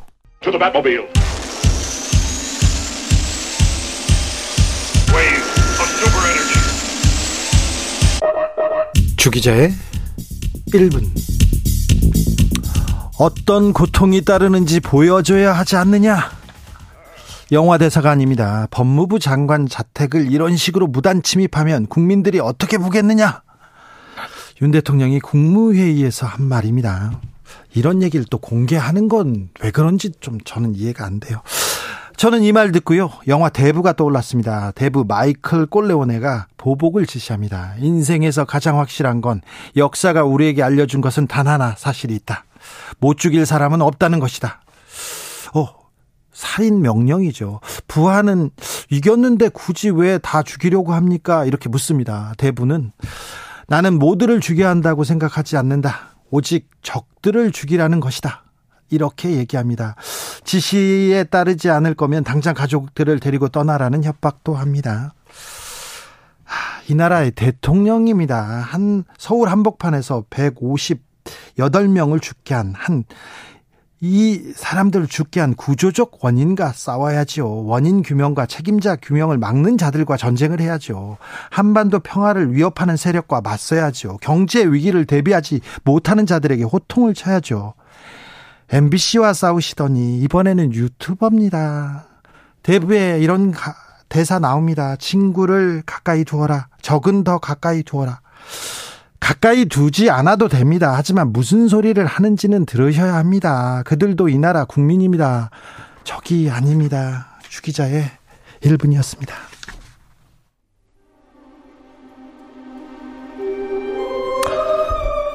더 작은 소리로 말해요. 바를라 비유 피아노 네 폴포치의 목소리로 듣겠습니다. 대부의 수록곡이죠.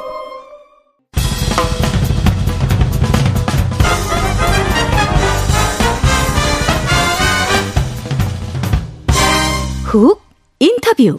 훅 인터뷰 이어갑니다. 문제는 경제다. 미래에 뭘 할 건지 정치가 조금 알려줘야 된다. 4차 산업혁명의 핵심은 디지털 대전환이다. 이렇게 몇 년째 지금 외치고 다니는 분이 있습니다. 아, 국가의 미래 먹거리를 위해서 오랫동안 고민하고 공부하시는 분인데요. 사선 국회의원 했었죠. 박영선 전 중소벤처기업부 장관 모셨습니다. 안녕하세요. 네, 안녕하세요. 잘 계셨어요? 네, 잘 있었습니다. 네. 박영선이 없어가지고 정치가 지금 아, 방향타가 없어 그렇게 생각하는 사람들도 많아요. 정말로요? 네. 진짜라니까요. 저는 진실을 말하는 네 기자인데요. 감사합니다. 네. 네. 오늘 뭐 영화 대부 주제가도 여기 와서 듣고요. 네. 어, 아주 마음이 차분해지고 있습니다. 제가 대 선배 앞에서 막 이게 또 논평을 하려니까 부끄러웠어요. 근데 사실 저는 조금 전에 영화 대부 주제가를 틀어주셨는데 네. 에, 그 대부 주제가를 들으면서 무슨 생각이 떠올랐냐면요. 네. 존 F 케네디가 이런 이야기를 했습니다. 어, 대통령은 낮은 목소리로 말하고 천천히 말하고 너무 많이 말하지 마라. 이런 이야기를 했는데 그 말이 떠오르더라고요. 네. 그러니까요. 네. 네. 말이 많으세요. 아이고 무게 네. 자 중소 기- 기업 장관 그때 사람들을 계속 만나면서 계속해서 우리가 미래 먹거리로 가야 된다. 빨리 선점해야 된다. 그런 얘기 하시면서 디지털 대전환 그때 계속 얘기해 오던. 얘기였죠. 네. 네. 그 이유가 뭡니까? 제가 이제 중소벤처기업부 장관 첫 해에는 작은 것을 연결하는 강한 힘이라는 캐치플레이즈를 내 걸었습니다. 그래서 이제 작은 중소기업들한테 연결의 힘이 중요하다는 이야기였고요. 두 번째 해에는 디지털 경제로의 대전환이 중소벤처기업부의 그 캐치플레이즈였었는데요. 이 디지털 경제로의 대전환이 왜 중요하냐? 이것은 100년 전에 마차에서 자동차로 변화하던 시대처럼 네. 지금 아날로그에서 디지털로 변화하지 않습니까? 네. 그러니까 대한민국을 산업화 시대가 있었고요. 그 다음에 민주화 시대가 있었고 그 다음 시대의 시대의 언어, 이 시대를 관통하는 언어가 뭐냐? 라고 저한테 질문한다면 네. 저는 저는 디지털화라고 생각합니다. 그러니까 디지털은 곧 속도이고 디지털은 연결인데 여기서 대한민국이 지금 G10에서 G8, 7뭐 요, 요, 요 언저리에서 왔다 갔다 하고 있는데 G5 국가가 될 수 있느냐 없느냐 이게 디지털 대전환의 속도와 연결에 달려 있습니다. 아, 그러니까 문재인 정부에서는 디지털 대전환에 인프라를 깔았다면 윤석열 정부는 디지털 대전환에서 속도와 연결 이 부분에 방점을 찍어야 되는 지금 그 시기입니다. 그런데 안타깝게도 지금 이 부분이 저는 상당히 정리되지 않고 있다 이렇게 생각하고 있습니다. 조금 어, 위기의 시대인 것 같아요. 시대가 변하는 것도 같아요. 코로나가 네. 있었고요. 네. 우크라이나 전쟁도 있고요. 그렇습니다. 시대가 전환하고 있는데 어, 우리는 어떻게 해야 되지? 좀 불안하기만 합니다. 그래서 뭔가 좀 정부에서 예. 뭔가를 좀 해줬으면 하는데 네. 자, 100년 전하고 비교해 보면은요. 100년 전엔 1, 2차 세계대전이 있었고요. 네. 지금은 우크라이나 전쟁이 있지 않습니까? 네. 코로나가 있었듯이 100년 전에도 스페인 독감이 있었습니다. 그래요. 그리고 나서 전 세계가 어떻게 변했느냐. 1, 2차 세계대전의 결과는 연합군의 승리로 끝났지만 결국은 대영 제국의 몰락을 가져왔고요. 네. 이 대영 제국의 몰락 이후에 세계적인 패권을 쥔 나라가 바로 미국입니다. 네. 그러니까 우리는 그로부터 70년 동안 미국의 패권 속에서 계속 살아왔고 살아왔죠. 앞으로도 당분간 그렇게 될 것인데요. 네. 여기에 지금 어 가장 도전장을 내미는 나라가 바로 중국입니다. 네. 우리의 이웃 나라 중국. 미국과 중국 사이에 대한민국이 지금 끼어 있습니다. 그러니까 윤석열 정부에서는 고래 싸움에 새우등 터지지 않는 경제 전략을 펼쳐야 하고 또 외교 전략을 펼쳐야 합니다. 네. 그런데 지금까지 윤석열 정부 7개월을 보면 너무 경직돼 있고 너무 뿔뚝뿔뚝합니다. 네. 그렇지 않습니까? 이게 스무스하게 넘어가지 않고 시행착오가 너무 많았습니다. 어, 좀 네. 부드럽게 넘어가는 적이 좀 드물어요. 그렇습니다. 그런데 사실 대통령실은 시행착오를 겪는 곳은 아니거든요. 예, 예. 정확하게 과녁을 겨냥해야 됩니다. 국민들을 향해서 우리가 가야 될 곳을 방향을 제시해야 되고 그런데 지금 현재 비전이 보이지 않는다라는 이야기를 너무 많이 듣고 있습니다. 네. 이런 부분을 저는 빨리 윤석열 대통령께서 점검해야 하고요. 특히 경제 문제와 관련해서는 내년이 되면 올해보다 훨씬 더 추울 것입니다. 아, 그러니까요. 경제 네. 위기 온다지 않습니까? 금융 위기 온다지 않습니까? 그러니까 그렇습니다. 대비를 좀 해줘야 되는데 그렇습니다. 아무도 그 얘기를 안 해가지고 더 추워요. 지금 그래서 사실은 통찰력을 가진 경제 수장의 리더십이 강렬하게 요구되는 시기이기도 합니다. 네.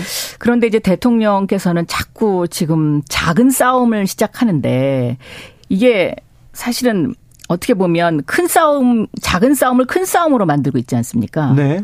어, 그런데 국민들은 사실 대통령에게는 아, 우리나라 대통령은 좀 내 얘기를 들어줄 수 있는 사람이었으면 좋겠다. 아, 또 푸근한 큰 품이었으면 좋겠다. 이런 바램을 상당히 많이 가지고 있죠. 그렇죠. 네. 그런데 마치 대통령을 검사처럼 맛을 좀 봐야 되지 않겠냐. 네. 조금 전에도 어떤 고통이, 고통이 따르는지 보여줘야 하지 않겠냐.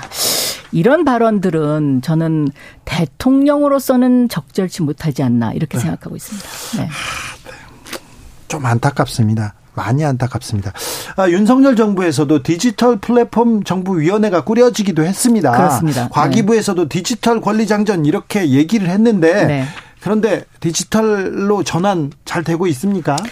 지금 위원회만 꾸려졌지 사실 그 위원회가 어떤 메시지를 내지 않고 있습니다. 그래서 대한민국이 가야 할 방향에 대한 정확한 제시가 저는 필요하다라고 생각하는데요. 네. 특히 이제 어제는 우주 시대 우주 경제를 대통령께서 말씀하셨습니다. 예. 저는 이것은 잘한 것이라고 생각합니다. 그런데 또 한편으로는 어? 좀 뭔가 뜬금없다라고 생각하시는 분들도 있어요. 아이 저 저도요. 갑자기 네. 달에 간다고 하고 갑자기 화성 간다고 얘기하는데 우리가 뭘 하고 있나 이런 생각도 하는데. 그게 왜 그러냐면요. 우주 시대와 우주 경제로 가기 위해서는 디지털 경제로의 대전환이 필요해요. 단, 단단하게 만들어져야 됩니다. 네. 그러니까 우주 시대 우주 경제 이 이야기는 어 물론 이제 과거에 우리가 그냥 단순한 꿈만을 이야기하던 그때와는 지금 상황이 많이 바뀌었습니다. 네. 우주라는 것이 이제 산업화 돼야 되는 것이고요. 어, 이 우주라는 것을 하나의 경제의 하나의 파트로 이제 우리가 인식해야 되는 것인데요. 그러기 위해서는 어, 양자 컴퓨터라든가 아니면 반도체와 관련된 AI 반도체라든가 하는 이런 미래형 산업과 관련된 부분에 있어서 대한민국의 포지션이 확실해야 됩니다. 근데 이것이 확실하지 않은 상태에서 우주 시대 우주 경제를 이야기하기 때문에 국민들이 뭔가 약간 좀 뜬금없다라는 생각을 할 수도 있겠죠. 네, 네. 네. 좀 그런 생각하는 분들도 많았습니다. 네. 아, 참 정치가 이런 역할을 좀 해줘야 되는데 아 미래에 대해서 좀 비전을 줘야 되는데 비전을 주지 못한다는 얘기 좀 있습니다. 그리고요, 네. 정부는 비전을 주지 못하고 민주당도 대안을 내지 못한다 이런 얘기 많아요. 네, 저도 듣고 있습니다. 네, 그런 것 같아요. 네, 그렇습니다. 그래서 제가 정치가 죽었다. 네. 어, 국민의 힘도 죽고 민주당도 죽었다. 네. 이렇게 이야기했습니다. 민주당 좀 잘하라고 좀 하셔야죠. 책임감을 네, 저, 도 갖고. 저도 정말 민주당이 잘했으면 좋겠습니다. 네. 그런데 저는 디지털 대전환 시대가 이제 시대가 변하고 있기 때문에 정치도 변해야 된다고 생각합니다. 그래서 디지털 직접 민주주의 시대를 만들어야 된다고 생각하거든요. 디지털 민주주의요? 네. 어떻게요? 그래서 이게 가능합니다. 네. 그러니까 블록체인 기술을 이용해서요. 예.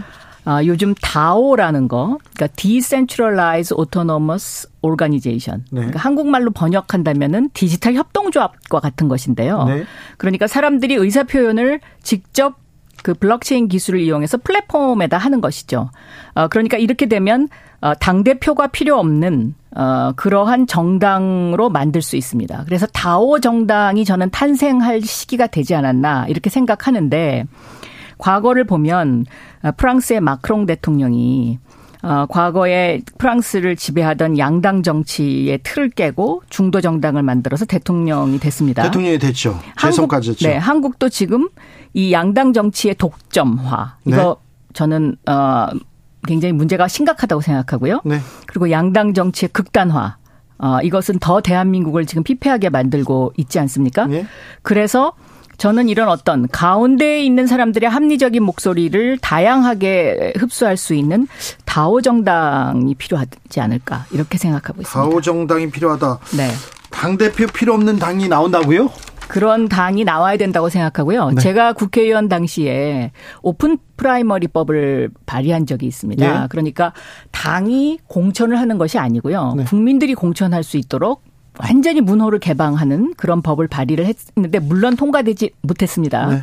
그런데 저는 어, 이 양당의 어떤 독점을 깨기 위해서는 어, 당의 공천 제도를 없애야 된다. 저는 이렇게 생각하고 있습니다. 당의 공천 제도요. 네. 당 대표가 필요 없고 이거 이재명 대표가 잘못하고 있어서 다른 데서 저희는 네. 안 그렇습니다만 다른 데서 박영선 이재명 대표 필요 없는 당 필요하다. 다오 정당 필요하다. 이렇게 기사 쓰면 어떻게 할 거예요?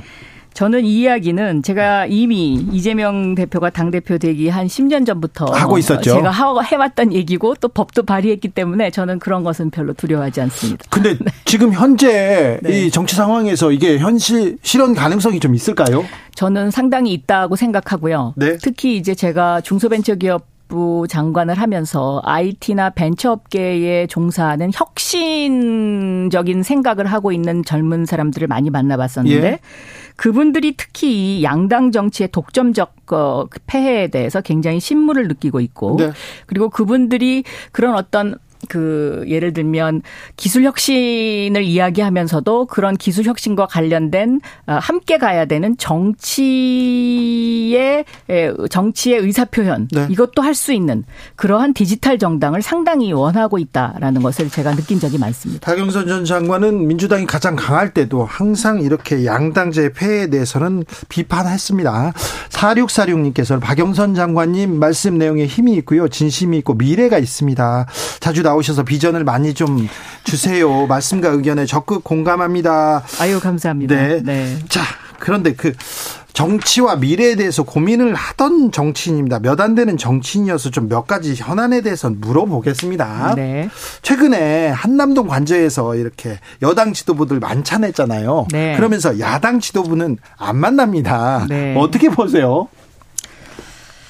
만나야 되겠죠. 만나야죠. 네. 그런데 이재명 대표는 안 만나겠다. 뭐 그분 사법 처리될지도 모르는데 못 만난다. 이렇게 국민의힘 의원도 막 내놓고 얘기하더라고요. 근데 저는 그거는 그렇게 생각하지 않습니다. 왜냐하면 대통령이라는 자리는요. 네. 온 국민을 끌어안아야 되는 자리입니다. 그렇기 때문에 싫은 일도 해야 하고요. 네. 또 좋은 일을 너무 좋다고 내색할 수도 없는 그런 자리입니다. 그래서 그런 어, 부분에 대해서 저는 좀더더 유연한 자세가 필요하다 대통령으로서 네. 그리고 어, 윤석열 정부가 어, 성공하기 위한 하나의 그런 어떤 제스처로도 저는 필요하다라고 생각하고 있습니다. 윤석열 정부 이제 7개월 차입니다. 그런데 비전 안 보인다, 아쉽다 그런 얘기했는데 뭐부터 바꿔야 됩니까? 뭘 바꾸면 좀 달라질까요? 저는 어 지금 우리가 어 검찰 국가가 돼가고 있지 않습니까? 네. 이거 바꿔야 된다고 생각합니다. 네. 그래서 온 국민이 지금 상당히 경직되고 있고요. 예. 뭔가 아, 이렇게 그 아, 굉장히 그 뭔가 이렇게 발랄하지 않다고 생각합니다. 네. 국민들이 신이 나게 해줘야 되거든요. 좀 우울하다는 분도 네, 많아요. 네, 네. 그래서 그런 부분을 저는 좀 바꿔야 되지 않을까. 그래서 대통령이 일단 굉장히 유연해지고 좀 포용적이 돼야 되, 되지 않을까 그렇게 생각하고 있습니다. 인적 쇄신 말하는 건가요?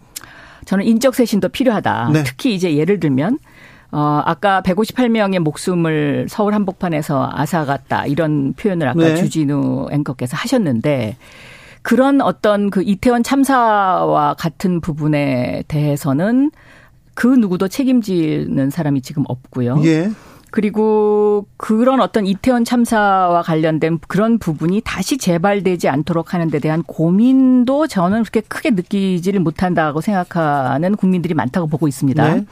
그래서 오히려 이런 어떤 그 파업이라든가 뭐 이런 노동자 문제에는 굉장히 단호하면서 네.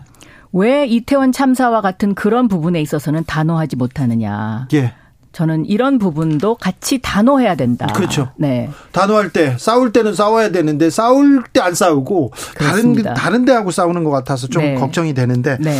그 얘기합니다. 아까 검찰 검찰이 너무 많아요. 검찰 출신이 네. 그리고 뭐 대통령도 그렇고 장관도 그렇고 아, 예전에 명 법사위원장 출신이어서 또 이거 물어볼게요. 한동훈 법무장관 계속 얘기 나옵니다. 총선에도 나온다. 당대표로 나와야 된다. 이런 얘기도 나오는데 네. 꾸준히 이렇게 정치권에서 거론되는 한동훈 장관 어찌고 보고 계십니까? 이런 개인에 대한 평가를 제가 뭐 오늘 이 자리에 나와서 어, 하고 싶은 생각은 없습니다. 안 한다고 했는데 물어봤죠. 네. 그런데 이게 이것은 분명합니다. 아, 군인이 대통령이 됐을 때는 군인들이 상당한 요직을 차지했습니다. 예. 그것을 우리가 군사 정권이라고 이야기했거든요. 예, 예. 지금 어좀 아이러니인데 역사의 아이러니인데요. 검찰 개혁을 하겠다고 해가지고 막 질주를 했는데 네. 반대로 검찰 출신 대통령이 당선이 되셨어요. 지금 검찰 인사들이 다 요직에 있고요. 그렇습니다. 그러면 우리가 이것을 검찰 검찰, 국가라고 이야기할 수밖에 없지 않습니까? 네. 저는 이거는 빨리 고쳐야 된다. 고쳐야 된다. 네, 네. 민주당 민주당이 검찰 개혁한다고 이렇게 계속 이렇게 외쳤는데 검찰 개혁 왜 이렇게 못했죠? 저는 너무 너무 엑셀레이터를 많이 밟았다고 생각합니다. 그래요? 사실 검찰 개혁과 관련해서는 제가 할 말이 많은 사람이고요. 네. 검경 수사권 조정과 관련해서 경찰에게 수사 개시권을 주는 문제를 제 손으로 통과시켰고 제가 법사위 간사였을 때 했던 일이고요. 예. 그리고 어 경찰은 검사의 명령에 복종하여야 한다라는 법조문 가운데 명령과 복종이라는 두 단어를 걷어낸 사람도 저입니다. 네. 그래서 검찰 개혁과 관련해서는 그 누구보다도 제가 애착이 많은데 이것은 단계적으로 했었어야 되지 않나 저는 네. 이렇게 생각하고 있고 그 당시에도 저는 그런 의견을 피력했었습니다. 언론인 출신이기도 합니다. 유명한 기자였어요. 그런데 어, 최근에 윤석열 정권의 언론관 어떻게 생각합니까? MBC와의 그 총성 없는 전쟁 이거 어떻게 보셨어요? 저는 좀 더, 어, 그 대통령실이 에, 유연해 줄 필요가 있다. 네. 이렇게 생각하고 있고요. 그 다음에 언론이 때때로, 어, 저도 언론이 참 불만이 많을 때가 많습니다. 네.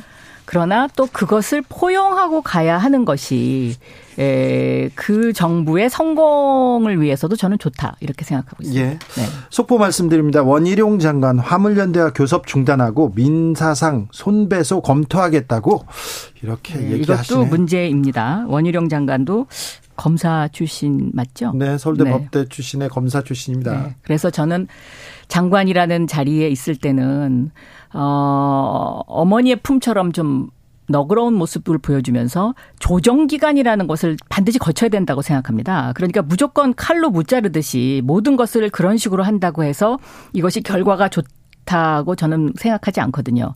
그렇기 때문에 좀 더 화물연대 측의 이야기를 들어주는 경청하는 음, 어떤 장관 또 경청하는 대통령 이런 모습들을 대- 어, 우리 국민들이 아마 바라고 있을 겁니다. 그리고 지금 날씨도 오늘 갑자기 추워졌고요. 앞으로 많이 경제가 힘들어지기 때문에 추워질 겁니다. 네. 그래서 민생 문제에 이런 식으로 대처하는 것은 저는 그것은 그렇게 바람직한 현상은 아니다. 이렇게 생각하고 있습니다. IMF 금융위기 때 엄청 고통스러웠거든요. 그때 신음소리 아직 기억나거든요. 그러니까 네. 경제 위기가 온다는데 어떻게 좀 대처해 주세요. 어떻게 대비해 주세요. 이런 얘기를 좀 해 주셨으면 좋겠는데 그런 목소리가 없어 가지고 좀 불안합니다, 국민들은. 네. 자, 민주당은 어떻게 가야 됩니까, 이제? 민주당이요. 네, 네. 민주당은 미래를 이야기해야죠. 미래를 자, 박영선 미래를 얘기합니다. 민주당은요. 그다음에 경제 문제에 안착 저 천착해야 된다고 저는 생각하고 있습니다. 그런데 네. 민주당에서도 경제 얘기 안 나옵니다. 민생 얘기 안 나오고요. 네, 저도 그래서 좀 많이 걱정이 됩니다. 계속 사법 리스크 얘기만 나옵니다. 그것은 저는 어, 지금 바람직한 방향으로 가지 못하고 있다고 생각하고 있습니다. 네. 네. 그럼 어떻게 돌파해야 됩니까? 지금이라도 네. 저는 민주당이 예, 전략위원회 같은 것을 만들어서요. 네. 국민들에게 던지는 메시지가 국민들의 가슴에 와닿고, 아, 그래, 민주당이 있어서 우리가 아, 좀더 희망을 가질 수 있어. 민주당이 있어서 좀 따뜻해질 수 있겠구나. 라는 희망을 줘야 된다라고 생각하고 있습니다. 희망을 줘야 되는데 민주당도 희망을 주지는 못하는 것 같아요. 지금은 그렇습니다. 네. 그래서 저는 민주당도 어, 정말 확 바뀌어야 된다라고 생각하고 있습니다. 그런데 네. 민주당은 지금 이재명 대표의 사법 리스크 때문에 꼼짝 못하고 있다. 이런 얘기 당내에서도 나옵니다. 그거는요, 저는, 어, 지금 현재의 민주당의 상황은 어느 정도 예상이 됐던 것이지 않습니까? 네. 그렇기 때문에 그것은 그 예상이 됐던 그 부분에 대한 것은 하나의 또 다른 축으로, 어, 그냥 그, 그 두고. 두고 어 지금 2023년도에 다가올 경제 위기와 관련된 민생 부분에 있어서의 민주당이 대안을 제시하는 정당이 된다. 박영선은 계속해서 미래와 민생에 대해서 얘기하는데 저는 다시 정치권으로 끌고 가겠습니다. 민주당에서 이낙연 등판론 계속 나오는데 어떻게 합니까? 곤란해하지 마시고 죄송해요. 아, 저는 그 이낙연 대표께서 뭐 당장 귀국하거나 네. 그렇지 않을 거라고 저는 생각하고 있습니다. 예. 네. 그게 너무나 저는 당연한 일이다라고 보고 있, 습니다 아, 네. 박영선 전 장관께서 지난 음, 대표 경선이었나요? 그때 아, 이재명 대표가 출마하면 분당 가능성도 있다 이렇게 경고하셨어요. 그렇습니다. 네. 네. 지금도 그렇게 생각합니까?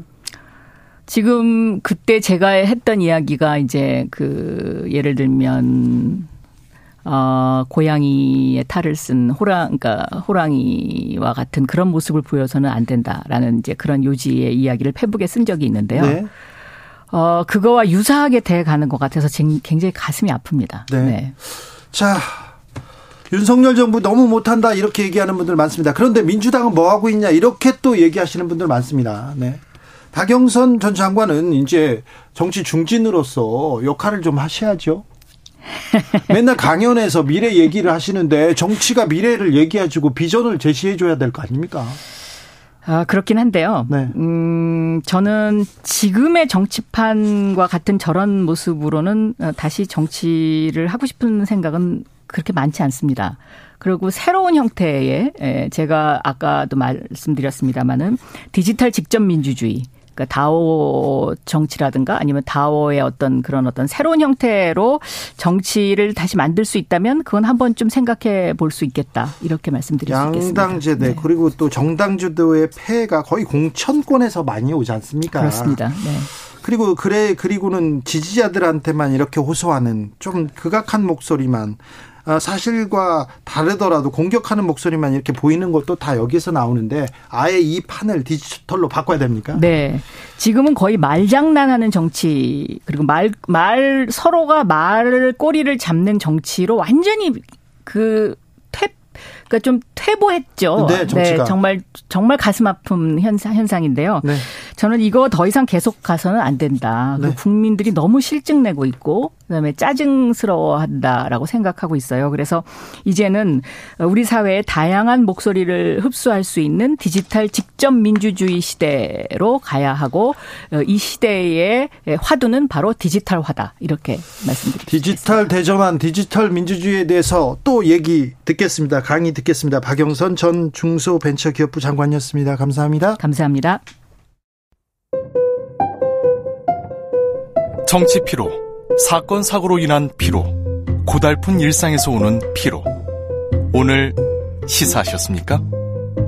경험해 보세요. 들은 날과 안 들은 날의 차이. 여러분의 피로를 날려줄 저녁 한 끼 시사. 추진우 라이브.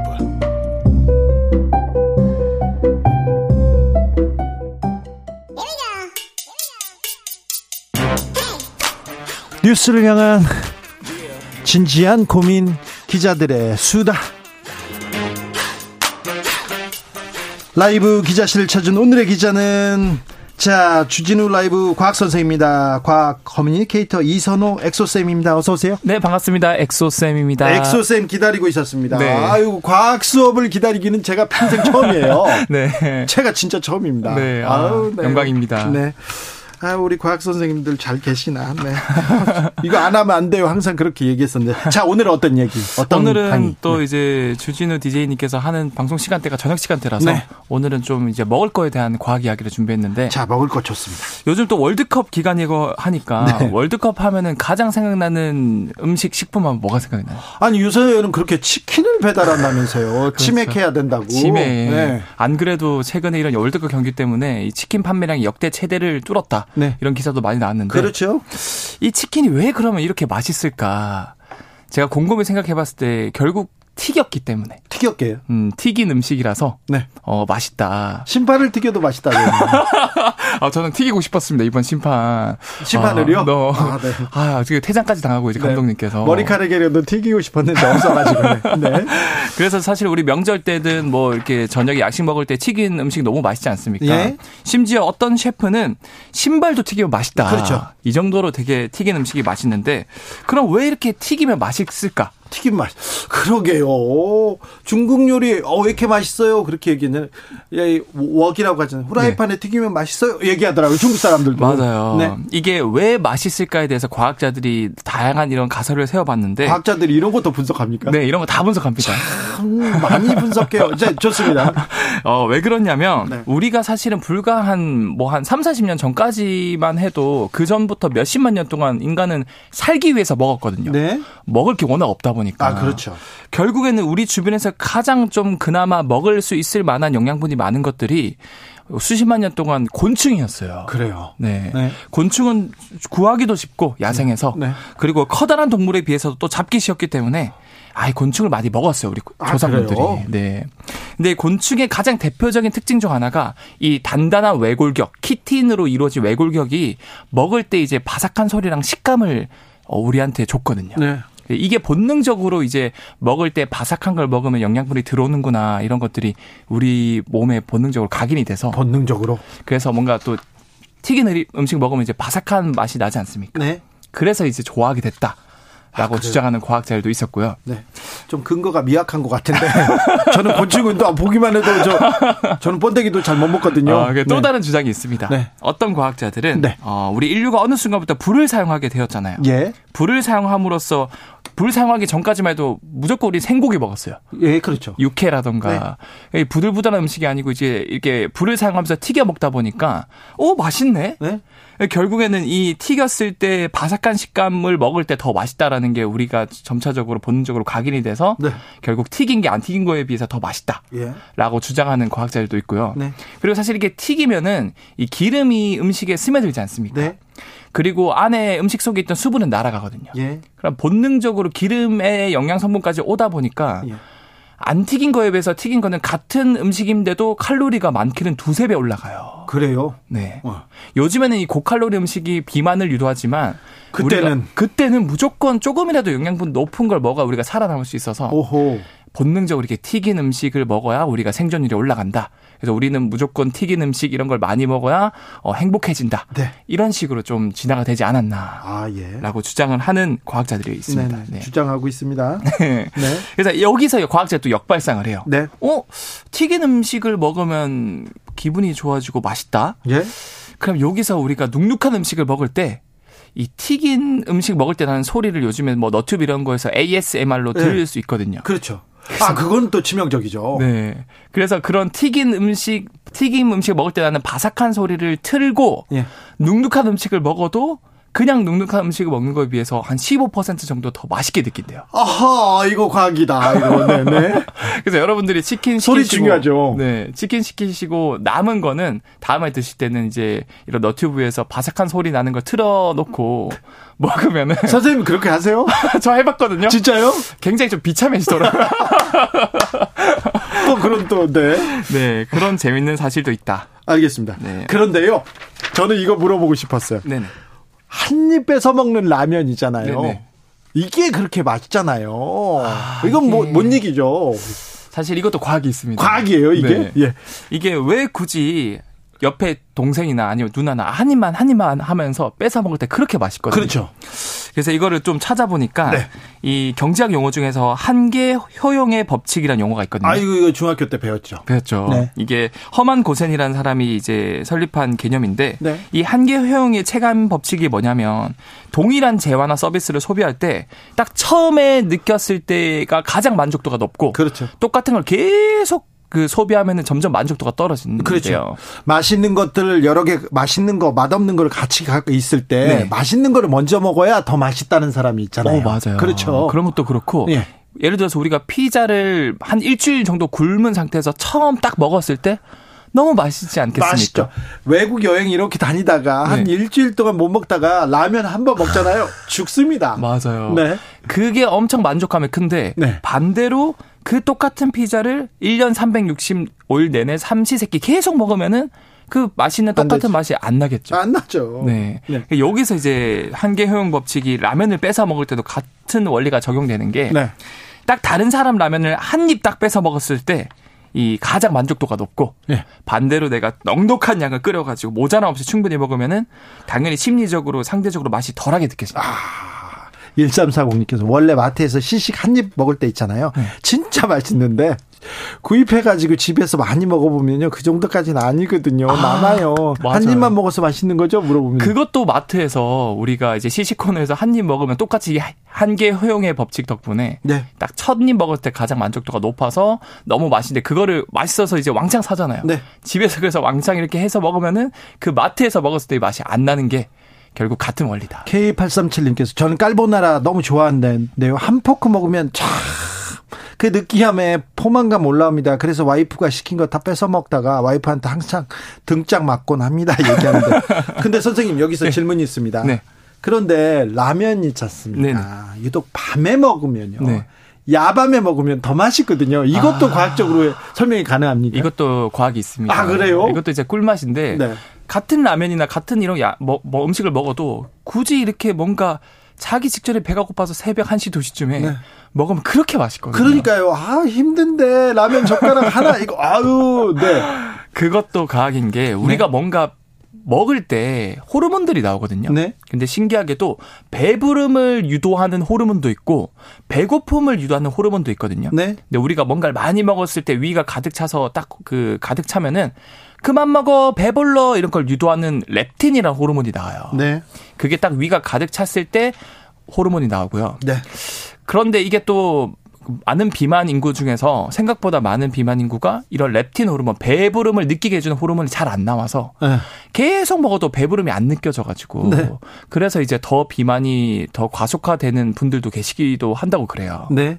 근데 반대로 위가 텅텅 비면은 아이 배고파 이걸 유도하는 호르몬도 나와요. 예. 그게 바로 그렐린이라는 호르몬인데 네. 이게 하필이면은 우리가 밤에 자, 잠을 자야 되는데 안 자고 막 새벽 1시, 2시 되면 이 배고픔을 느끼는 호르몬 그렐린이 많이 나와요. 예. 그래서 극도로 호기심을 느끼거든요. 네. 그래서 이렇게 호기심을 느낀 상태에서 어, 라면이나 야식을 먹으면은 평소보다 훨씬 맛있게 느낀다고 합니다. 아, 그래요? 네. 음. 근데 질문요. 네. 그 사랑하는 사람, 좋아하는 사람하고 먹으면 맛있잖아요. 네네네. 그것도 과학적으로 설명이 가능합니까? 어, 이것도 사실, 사실은 그 연구가, 연구에서 연구 결과가 되는 게 있는데, 진짜 설레는 사람이 있으면은, 네. 처음에는 이 맛을 못 느낀대요. 아, 그래요? 네. 이게 너무 설레면은, 네. 이 미각 쪽이나 이런 신경 자체가 좀 약간 민감도가 떨어져가지고, 처음에 막 두 번째는데 얼굴 보느라고 네. 막안 들어가죠. 그래서 여러분들이 진짜 누군가를 좋아하는지 안 좋아하는지 판단할 때, 네. 그 사람이랑 뭔가 맛있는 걸 먹어봤을 때, 뭔가, 그러면 배, 배고픔이 잘 안 느껴지고, 네. 맛이 좀 덜하다. 네. 그럼 이게 진짜로 그 사람에 대해서 설렘을 느끼는 거고요. 근데 나중에 이제 진짜 친해지고 연인이 그렇죠. 됐을 때는 네. 오히려 이런 걸 같이 나눠 먹고 맛있는 걸 먹으면은 이런 도파민이라는 거 이렇게 많이 분비되기 때문에 친구랑 먹으면 맛있죠. 더 맛있게 느낄 수 네. 있고요. 7484님께서 비 오는 날 전 먹고 싶은데요. 네. 그게 빗소리가 기름 튀기는 소리랑 비슷해서라는 말이 있는데 맞나요? 오, 이것도 정확합니다. 아, 그래요? 네, 이 파점 튀기는 소리가 빗소리랑 되게 주파수대가 비슷해가지고 네. 비소리를 들으면 자동, 자연스럽게 이제 동동주랑 네. 막걸리랑 이제 육전 네. 아 생각나는 게 이제 원 과학 원리가 숨어져 있다. 지 모든 질문에 이렇게 척척 대답을 합니다. 제가 우리 강 선생님한테 질문했거든요. 그냥 네. 쓸데없는 소리 하고 있어. 그래서 저 혼냈었어요. 아, 그 저도 어릴 때 이제 재물포라 그래서 이제 재 때문에 물리 포기 이런 용어가 있었거든요. 네네. 그래서 그런 것들을 더 이상 이제 대한민국 국민들이 느끼지 않게 하기 위해서 네. 과학이 쉽고 재밌다. 네. 이제 과학 커뮤니케이터로 엑소쌤으로 활동을 하게 된 계기가 그런 것도 있습니다. 알겠습니다. 주진우 라이브의 과학 선생님 이선호 엑소쌤이었습니다. 오늘 감사합니다. 네, 감사합니다. 아우 배고파라. 교통정보센터 다녀오겠습니다. 임초희 씨.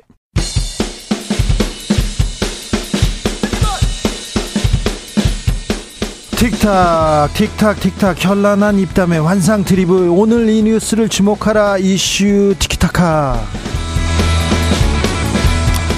머리끝부터 발끝까지 핫이슈 더 뜨겁게 이야기 나눠보겠습니다. 청코너 최진봉 성공회대 교수 예, 안녕하세요. 전인봉입니다. 홍코너 김병민 국민의힘 비대위원 예, 반갑습니다. 김병민입니다. 김병민 전 대변인 네. 물어보겠습니다. 날씨가 너무 춥죠? 네, 알겠어요. 자, 대통령이 오늘 고통이 있는지 보여줘야 이런 얘기를 국무회의에서 했습니다. 그리고 대통령실에서는 이를 또 발표했습니다.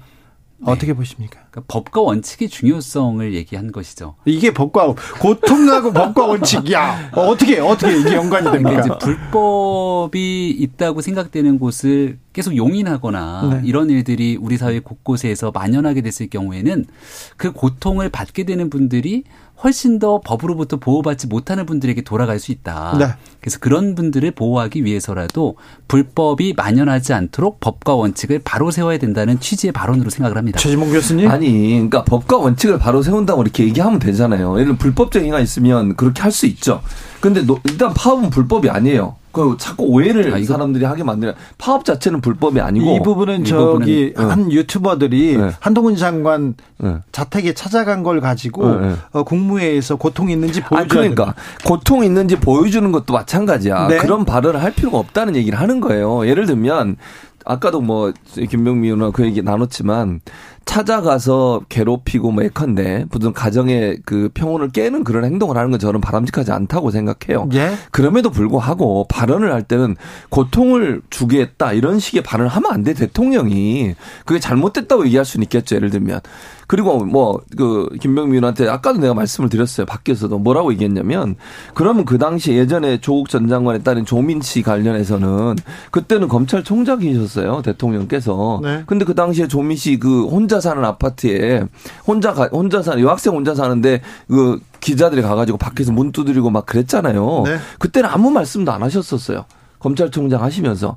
그 그때는 왜 가만 계시고 이제는 또 한동훈 장관 이런 피해를 당했다고 이렇게 나서시는지 전 좀 이해가 안 돼요. 검찰총장이 그 얘기는 안 했을 거고요. 예. 그리고 한동훈 장관하고는 또 각별하지 않습니까? 이게- 그런데 예, 저도 얘기 한 마디만 하고. 네. 네, 취재 목적으로 뭔가 이제 불법적인 행위를 하는 일들이 있어서는 안 된다 이런 생각을 하는데 지금 더 탐사 같은 경우는 단순하게 취재 목적들을 좀 넘어선 행동들이 계속 반복되고 있지 않습니까? 그러니까 과거에 있었던 일이랑 비교하기 좀 어려운 것이 지난 대통령 선거 때로 돌아가면 더 탐사가 아니라 열린 공감 TV 활동했던 사람들이에요.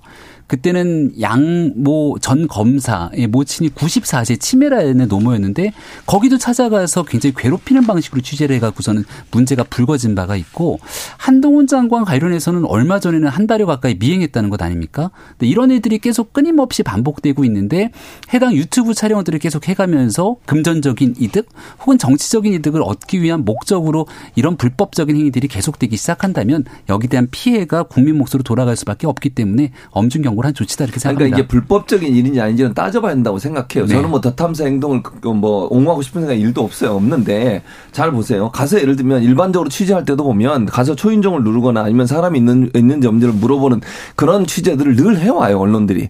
그리고 언론들이 그 뭐 소위 뻗치기라고 해서 집 앞에 있으면서 음식 뭐 지난번에 조국 전 장관 같은 경우에 짜장면을 먹었는지 안 먹었는지 이런까지 기사를 쓰잖아요. 그런 식으로 취재를 계속 해왔고요.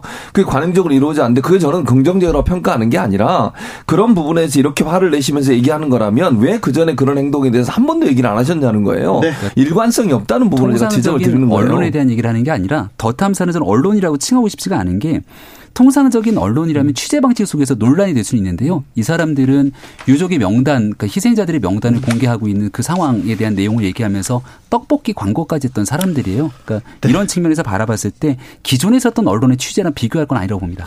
7975님 여야 패널 이렇게 음. 토, 패널들 나와서 토론할 때 서로 한 가지씩 칭찬부터 해보는 건 어떨까요? 얘기하는데 이분들은 서로 이렇게 맨날 칭찬해요. 사이가 나쁜 거 아닙니다. 김병민 엊그저께 제가 신발을 칭찬하죠. 받는, 바꿨는데 네. 오늘 아침에 저를 제가 보자마자 야. 병민은 신발 바꿨냐 라고 얘기해 제가 너무 놀랐습니다. 관심이 많으세요. 관심이 제가 칭찬하고. 많습니다. 네. 김병민 의원한테. 네. 그래서 김병민한테 제가 이번에 당대표 출마해 보라고 권유도 했습니다. 아 그래요? 네. 네. 아 김병민이야 뭐 당 대표 뭐 후원금 내주시라니까. 후원금 없습니다. 없어요? 저는 없습니다. 단호하시네. 자, 곽상도 전 의원 어, 검찰에서 징역 15년 구형했습니다. 네. 자, 어떻게 보셨어요? 아니? 저는 뭐 당연히 15년 구형하는 게 맞다고 생각해요. 그러니까 50억 관련해서는 네. 물론 뭐 지금 각상도 전 의원께서는 안 받았다고 얘기하니까 제가 단정적으로 말씀드릴 수는 없지만 여러 증언, 뭐, 예, 네. 예, 진술이나 이런 것들을 보면 뭐 받았을 가능성이 저는 높다고 보여지거든요. 그런 진술에 근거해서 본다고 하면 국회의원이 예컨대 어떤 특혜를 주기 위해서 건설업자들이나 아니면 그 사업하는 사람들로부터 그렇게 많은 돈 50억이나 되는 돈을 받았다고 하면 그건 정말 중범죄에 속 저는 속한다고 봅니다. 예. 그래서 제가 아까도 말씀드린 것처럼 지금 당장 제가 뭐 이 사람이 죄가 있다 없다 단정할 수는 없지만 그럼에도 불구하고 검찰의 구형 그 정도 하는 것은 타당하다고 생각합니다. 50억 클럽에 관련된 사람들 왜 수사 안 하냐 이런 얘기도 많이 했는데요. 네. 검찰이 보니까 강력하게 처벌할 의지가 있네요. 어, 괜찮다고 생각하고 이게 단순하게 지금 과기원으로 끝나서는 안 되고요. 50억 클럽에 연루돼 있는 수많은 사람들 그렇죠. 제일 눈에 띄는 사람이 아마 권순일 대법관일 텐데 그 권순일 대법관 찾아갔다는 사람이 김만배 씨 그리고 권순일 대법관이 아마 이재명 대표 대선 출마할 수 있냐 없냐를 결정졌던 핵심적인 그 재판 있잖아요. 허위 사실 공표에 관한 거. 이- 근데 지금 얘기가 없습니다 이분에 대해서 이런 여섯 명 중에 꼭 권수는 뭐, 뭐 저는 그분도 문제가 있다는 그러니까 이런 일들에 대한. 진실 규명에 대해서도 이제 하나둘씩 하려는 검찰의 의지가 확인됐다 생각합니다. 네. 50억 클럽 중에 다른 분은 다른 생각 분은 안 눈에? 안 띄어요. 권순희 대법관이 가장 눈에 띄고 대법관이니까. 네. 네. 알겠습니다. 아니 다른 정치인도 많은데 왜 박영수 특검 얘기는 안 하고 그렇게 얘기하십니까? 다음 이슈. 원희룡 장관 속보 네. 말씀드립니다. 화물연대와 교섭 중단하겠다. 그리고 민사상 손배소도 검토하겠다. 완전 운임제, 완전 폐지도 검토하겠다. 이렇게 얘기 나옵니다. 아 이렇게 이렇게 강대강, 아, 강경 대응 얘기만 나오고 있습니다. 아, 이렇게 만나서 토론해보고, 조금 대화해보고, 그러면, 아, 조금 앞이 보이지 않을까, 이런 생각도 좀 드는데요. 그러니까요. 저는 이런 식으로 하는 건 바람직하지 않다고 생각해요. 예를 들어서 정부가 원칙을 가지고 협상을 하고 원칙을 가지고 어떤 협상에 나가는 건 좋다고 생각하지만 이게 지금 정부가 정부 측에서 문을 닫아버리는 거잖아요. 우리는 더 이상 협상 안 하겠다 그러면 그리고 지금 뭐 안전운전 아예 완전히 그냥 폐지하겠다고까지 얘기를 하면 협 상의 여지가 전혀 없는 거잖아요. 아니 아무리 본인들이 생각하는 게 옳다고 생각하더라도 그러면 파업을 하는 노조의 입장은 왜 들- 들어주지 않는 거예요? 그럼 그 전에 6개월 동안 예를 들면 5개월이죠. 6월에 파업 한번 했었고 그때 합의된 내용이 계속적으로 논의하자고 이게 논의가 안 되고 있었고 그것 때문에 파업을 하고 있는 지금의 화물연대 노동자 입장에서는 이 문제가 빨리 해결 안 되면 12월이면 일몰제가 되니까 없어지는 상황이에요. 네. 그래서 우리 결국 이제 파업을 할 수밖에 없는 구조로 온 건데 그런 부분에 대한 고려 없이 정부라 정부 측의 대, 표라고 할 수 있는 국토부 장관이 이제 더 이상 협상 없다 이렇게 나오면 그럼 강대강 대치에서 어떻게 하겠다는 겁니까? 뭘 얻겠다는 거예요 대체? 아니 이렇게 해서 그러면 계속 노조를 압박을 해가지고 우리 경제에 미치는 악영향 이건 또 어떻게 해결할 겁니까? 그걸 법대로 해가지고 예컨대 본인들 주장처럼 또 이 법의 문제도 사실은 논란이 있다고 생각해요. 안전운임제에 대해서 또는 뭐 업무에 복귀하라고 명령하는 것도 사실은 뭐 법에 여러 가지 논란이 있다고 저는 보는데 그 부분도 논란이 될 거예요 앞으로 가처분 시- 어, 신청도 하- 할 거고 그리고 앞으로 이제 헌법소원까지 할 것 같은데 그런 지리한 공방 속에 이 문제가 계속 제- 된다고 하면 우리 경제에 미칠 영향 왜 생각을 안 하시는 겁니까? 협상하고 논의하고 토의할 수 있는 자리를 자꾸 만들어야 된다고 저는 생각해요. 만약에 정부가 아무 일도 하지 않고 올해 이제 일몰제가 끝나는 상황 속에서 자 끝났으니까 끝 이렇게 얘기를 하는 상태 속에서 저들이 아 저들 그 저들이라뇨. 지금 얘기하고 있는 이 화물연대 사람들이 여기에 대해서 파업에 들어가고 했는 부분들이 계속 이어지게 된다면 말씀 주신 것처럼 정부가 뭘 했냐 이렇게 지적할 수도 있을 것 같아요. 근데 핵심적으로 일몰제에 대한 부분에서 3년 유예 연장을 더 하기로 얘기를 한 것 아니겠습니까? 여기 대해서 3년으로 안 된다. 일몰제 폐지해라. 그리고 품목 확대해라. 강대강 대치 국면으로 끌고 가고 있는 국면에 화물연대의 책임이 저는 맹- 매우 매우 크다고 생각을 합니다. 물론 주장을 하고 목소리를 낼 수는 있겠습니다만은 거기에 대해서 내용들을 결과물을 매듭짓지 못한 걸 무조건적인 정부의 탓으로 끌고 갈 수 있겠는가 하는 생각이 첫 번째고요. 두 번째는 이들이 결국 볼모로 잡고 있는 것은 누군고 하니 결과적으로 대한민국 국가 경제 그리고 여기에 대한 파업으로 인해서 손실을 입게 되는 건 이 레미콘을 비롯한 건설 현장의 피해로 이어질 수밖에 없고 그렇게 피해가 이어지게 된다면 결과적으로 경제적으로 가장 어렵고 힘든 노동자들의 몫으로 전가될 수밖에 없는 상황 아니겠습니까? 정부 입장에선 할 수 있는 여지 속에서 3년 연장이라고 하는 협상 카드들을 꺼내놨는데 이 또한 일각에서 비판하는 사람들은 어, 왜 정부가 원칙 없이 그런 것까지 해갖고서 휘둘리냐 이렇게 비판하는 사람들도 있습니다. 아, 중요한 것은 파업할 수 있는 권리들 그 얘기할 수 있는 자신들의 목소리를 낼 수도 있겠습니다만 그게 대한민국 산업 전반을 무너뜨릴 상황으로 끌고 와서는 안 된다는 얘기 그리고 마지막 한마디만 더 덧붙이면 파업하지 않는 사람들에 대해서 협박하고 쇠구슬을 던지거나 하는 굉장히 폭력적인 불법 행위들은 용납될 수 없는 것 아닙니까? 그런 일들까지 대한민국 산업 현장에 벌어지고 있으니 그 문제들을 복합적으로 얘기 드리는 빨리 겁니다. 끝내시고요. 뒷부분에 그 부분은 맞아요. 그러니까 예를 들면 길었어요. 그러니까 너무 길어. 지금 시간을 너무 많이 쓰면 내가 할 얘기를 못 하잖아요. 네. 뒤에 말씀하신 그 부분 예를 들면 쇠구슬을 던져. 이건 네. 정말 잘못된 행동이에요. 큰일이죠. 그건 처벌해야 돼요. 근데 네. 협상은요. 계속돼야 돼요. 이거 정부가 나서 가지고 우리 더 이상 협상 없다 이렇게 하면 안 돼요. 문을 닫아 버리는 순간 어떻게 돼요? 그럼 더 이상 협상이 안 되고 강대강 대치되면 그게 국가 경제에 도움이 됩니까? 아니 정부를 책임지고 있고 국가를 책임지고 국가 경제에 대해서 영향을 미칠 수 있는 자리에 있는 분이 문제를 해결하려는 노력을 계속 해야 돼요. 뭐 주장을 할 수 있고 예컨대 협상의 테이블에 계속 나오게 만들어서 논의하고 토론하면서 서로가 조금씩 양보하면서 합의점을 찾아가는 노력을 해야지 우리가 안 해. 이렇게 먼저 나오면 안 된다는 거예요. 정부가 이렇게 나와버리는 순간 어떻게 되겠어요? 그럼 강대강 대치밖에 안 되는 거예요. 그래서 피해를 그러면 단순히 그러면 국가 경제 전체만 피해를 받습니까? 노동자들 지금 그럼 화물연대에 있는 분들은 피해가 없는 거 이분들 일 못- 못해서 피해 많이 받아요. 서로가 피해가 있는 상황이니까 네. 문제 해결을 위한 노력을 정부가 앞장서 해야 된다는 거예요. 영화 빌리 엘리엇 보면 막내 아들을 위해서 파업에 나섰던 아버지가 파업을 접고 이렇게 출근을 하지 않습니까? 그런데 형을 비롯한 파업에 나섰던 사람들이 돌을 막 던져요.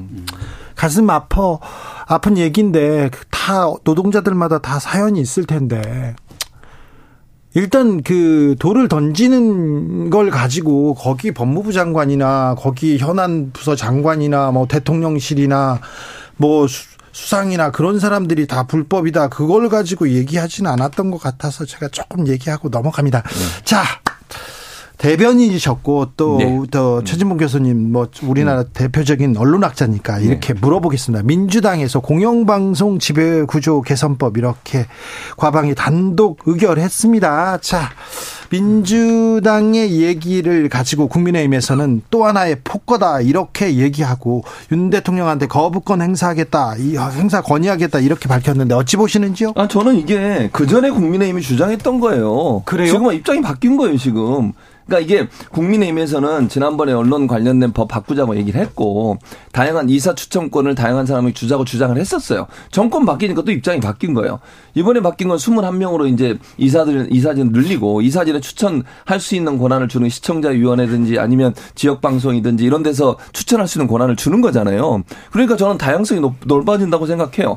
지금까지 가장 문제가 되는 건 지금도 마찬가지지만 공영방송 이사들이 여야, 그러니까 여야가 추천하게 돼 있고 여야의 추천 비율이 너무 편파적이에요. 그게 무슨 말이냐면 KBS 같은 경우에 KBS에서 7대 4 구조예요. 여당이 7명, 야당이 4명을 추천하게 돼 있고요. 방송문화재능이 MBC 대주주죠. 거기는 여당이 6명, 야당이 3명이에요. 네. 그리고 EBS 같은 경우 여당이 5명, 야당이 2명. 시간이 없으니까 빨리빨리 할게요. 이런 상황이기 때문에 그러면 여당이 원하는 사람이 사장으로 앉을 구조가 되는 거잖아요. 그렇게 되죠. 이건 막기 위해서 21명으로 늘리고 추천하는 단위도 다양화시키자는 왜 학계에서 민주당이 정권을 잡고 있을 때 안. 아니, 그러니까 어쨌든 그때도 안 했지 물론 그것도 문제라고 5년이라고 생각해. 하는 그건 비판받아야죠. 그것도 비판받아 마땅해요. 그러면 국민의힘이든 민주당이든 서로가 조금씩 양보하고 이 상황에서 그러면 공정한 사람이 되게 중립적인 사람이 들어갈 수 있도록 하기 위해서는 추천 늘리고 그다음에 사장을 만들려 사장을 선임할 때 3분의 2 이상이 동의하게 만들자. 이거는 중립적인 사람이 들어갈 수 있는 구조라고 생각해요. 이걸 왜 무슨 방송을 장악한다고 얘기를 합니까? 알겠습니다. 전문 네. 분야가 나오니까 래퍼 진봉으로 드리블이 길었습니다. 시간을 끌려고 얘기하시는 게 아닌가 싶은데요. 네, 네, 네. 2016년도 그 당시에 이제 2017년 대통령 선거가 있기 전의 일인데 그때 민주당이 방송법 개정안 내지 않았습니까? 그때 얘기했던 내용들을 정권 바뀌고 나서 언제 그랬냐는데 음. 쑥 들어가고 민주당이 있었던 5년 문재인 정권 내내 사실상 방송에 대한 정치적 중립, 공정성에 대한 얘기들은 온데간데 없이 사라졌다 고 저는 생각을 합니다. 아니, 민주당이 최소한 이런 법안을 내갖고 국민 앞에 평가받으려면 지난날 본인들이 했던 행동에 대한 처절한 반성들이 뒤따라야 되는 것 아닙니까? 지금은 169석이 갖고 있는 의석의 힘을 활용해서 정권은 교체됐는데 방송에 대한 부분들까지 인정할 수 없는 정권 이 지난번 있었던 대선 불법 행위들이 결국 방송법 개정으로까지 이어지고 있다 교수 생각합니다. 10초 드립니다. 그러니까 내, 제, 제 말은 다 떠나서 지금 민주당이 지난 정권에 못했던 거 그거 반성해야 한다고 동의해요. 그리고 이제는 안 하고 함께 있잖아요. 아니 아니 그러니까 이제는 함께 힘을 합쳐서 이 법을 통과시키는 게 맞다 이렇게 생각한다는 거죠. 최진봉, 김병민 오늘도 뜨거웠습니다. 주진우 라이브 여기서 인사드립니다. 저는 내일 오후 5시 5분에 돌아오겠습니다. 지금까지 주진우였습니다.